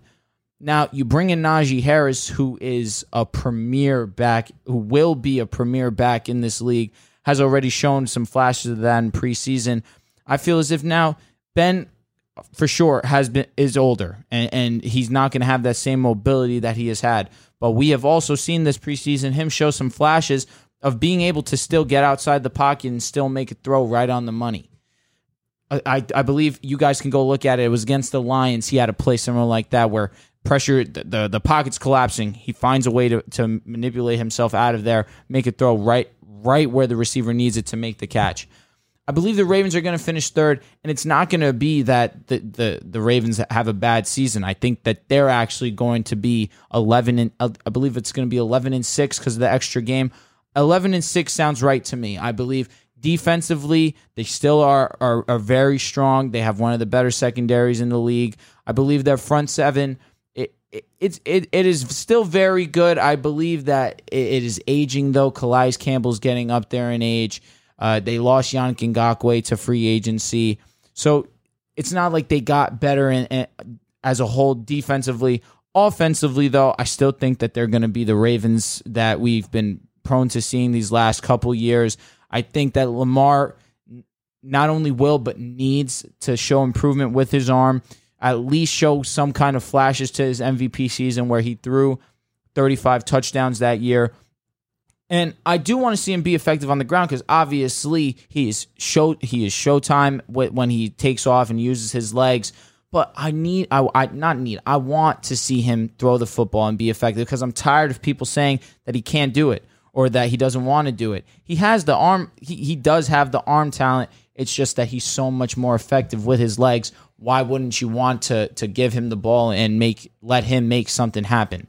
Now, to the Steelers, I believe that they're going to be a, a 12 win team again this season. It, they still have one of the best defenses in this league. I still do question their secondary. Joe Haden is getting up there in age.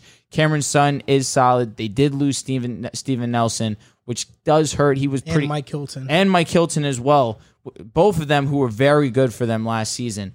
So secondary is my worry for them, but they still have TJ Watt, who is, according to the NFL Top 100, a top 10 player in this league.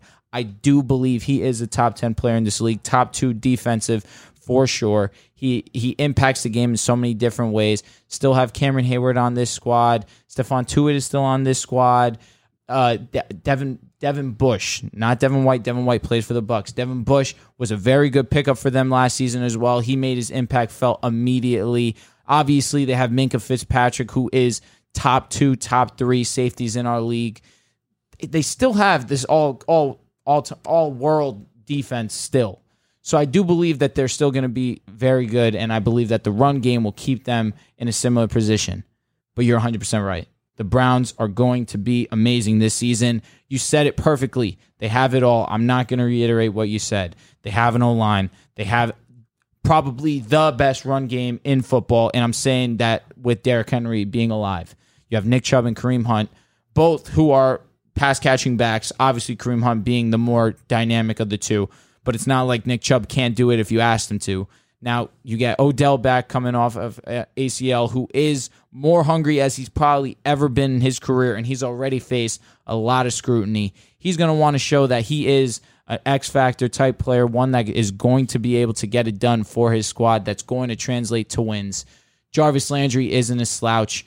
Uh, Njoku's still on the squad. Austin Hooper is has always been a solid, reliable option for them this team has everything offensively. Then you go look on defensively, like you mentioned. Myles Garrett is arguably the best pass rusher in football. I guess if you want to count Aaron Donald, uh, Aaron Donald is just the best at everything, sure. Ru- pass pass rushing, it's him, Nick Bosa. Uh, excuse me, him, Joey Bosa, Nick Bosa. That's really then the list. If you really want to go elites, do you want to count T.J. Watt in that too? Hell yeah, T.J. Watson. Fair, fair enough. Uh, I just, I just, because he's an outside linebacker, I figure. Uh, edge rusher. yeah, edge rushers. Yeah, no, for sure. So then you bring in Jadeveon Clowney, who's just going to feast. If whoever you put opposite of Myles Garrett is going to feast, it just helps that it's going to be Jadeveon Clowney now. Denzel Ward is one of the best cornerbacks in our league, definitely one of the fastest, if not the fastest corner in our league. They added John Johnson now, which I felt was the move that put them over the top. They needed some safety help, and you go and you bring in John Johnson, who was excellent for the Rams last season, and you go and you take off, you take away one of the Rams' best secondary players outside of obviously Jalen Ramsey, who is the best corner in the league, and now you bring him onto the Browns. Now they have no holes. I think the only hole would be would only be linebacker, but with with with all the talent that they have around them, is Jo- did Show did Schobert go back to to, No, to the Browns or is he on the Pitts- Steelers he's now? On Pittsburgh.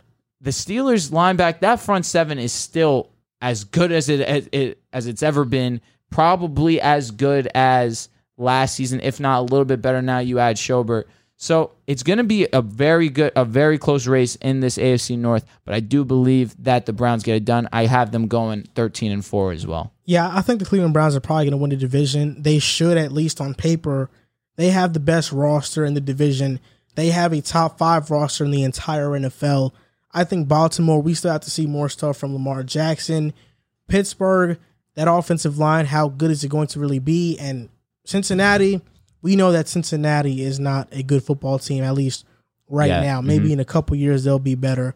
But those are our AFC North predictions. And now we finish all our predictions for the AFC, so that's a good sign. Next episode we'll do the NFC, you know, East, West, South, North, and get that done with, and also uh, maybe NFL Pick'em to get started Let's go. for Week One of the NFL Let's season. go.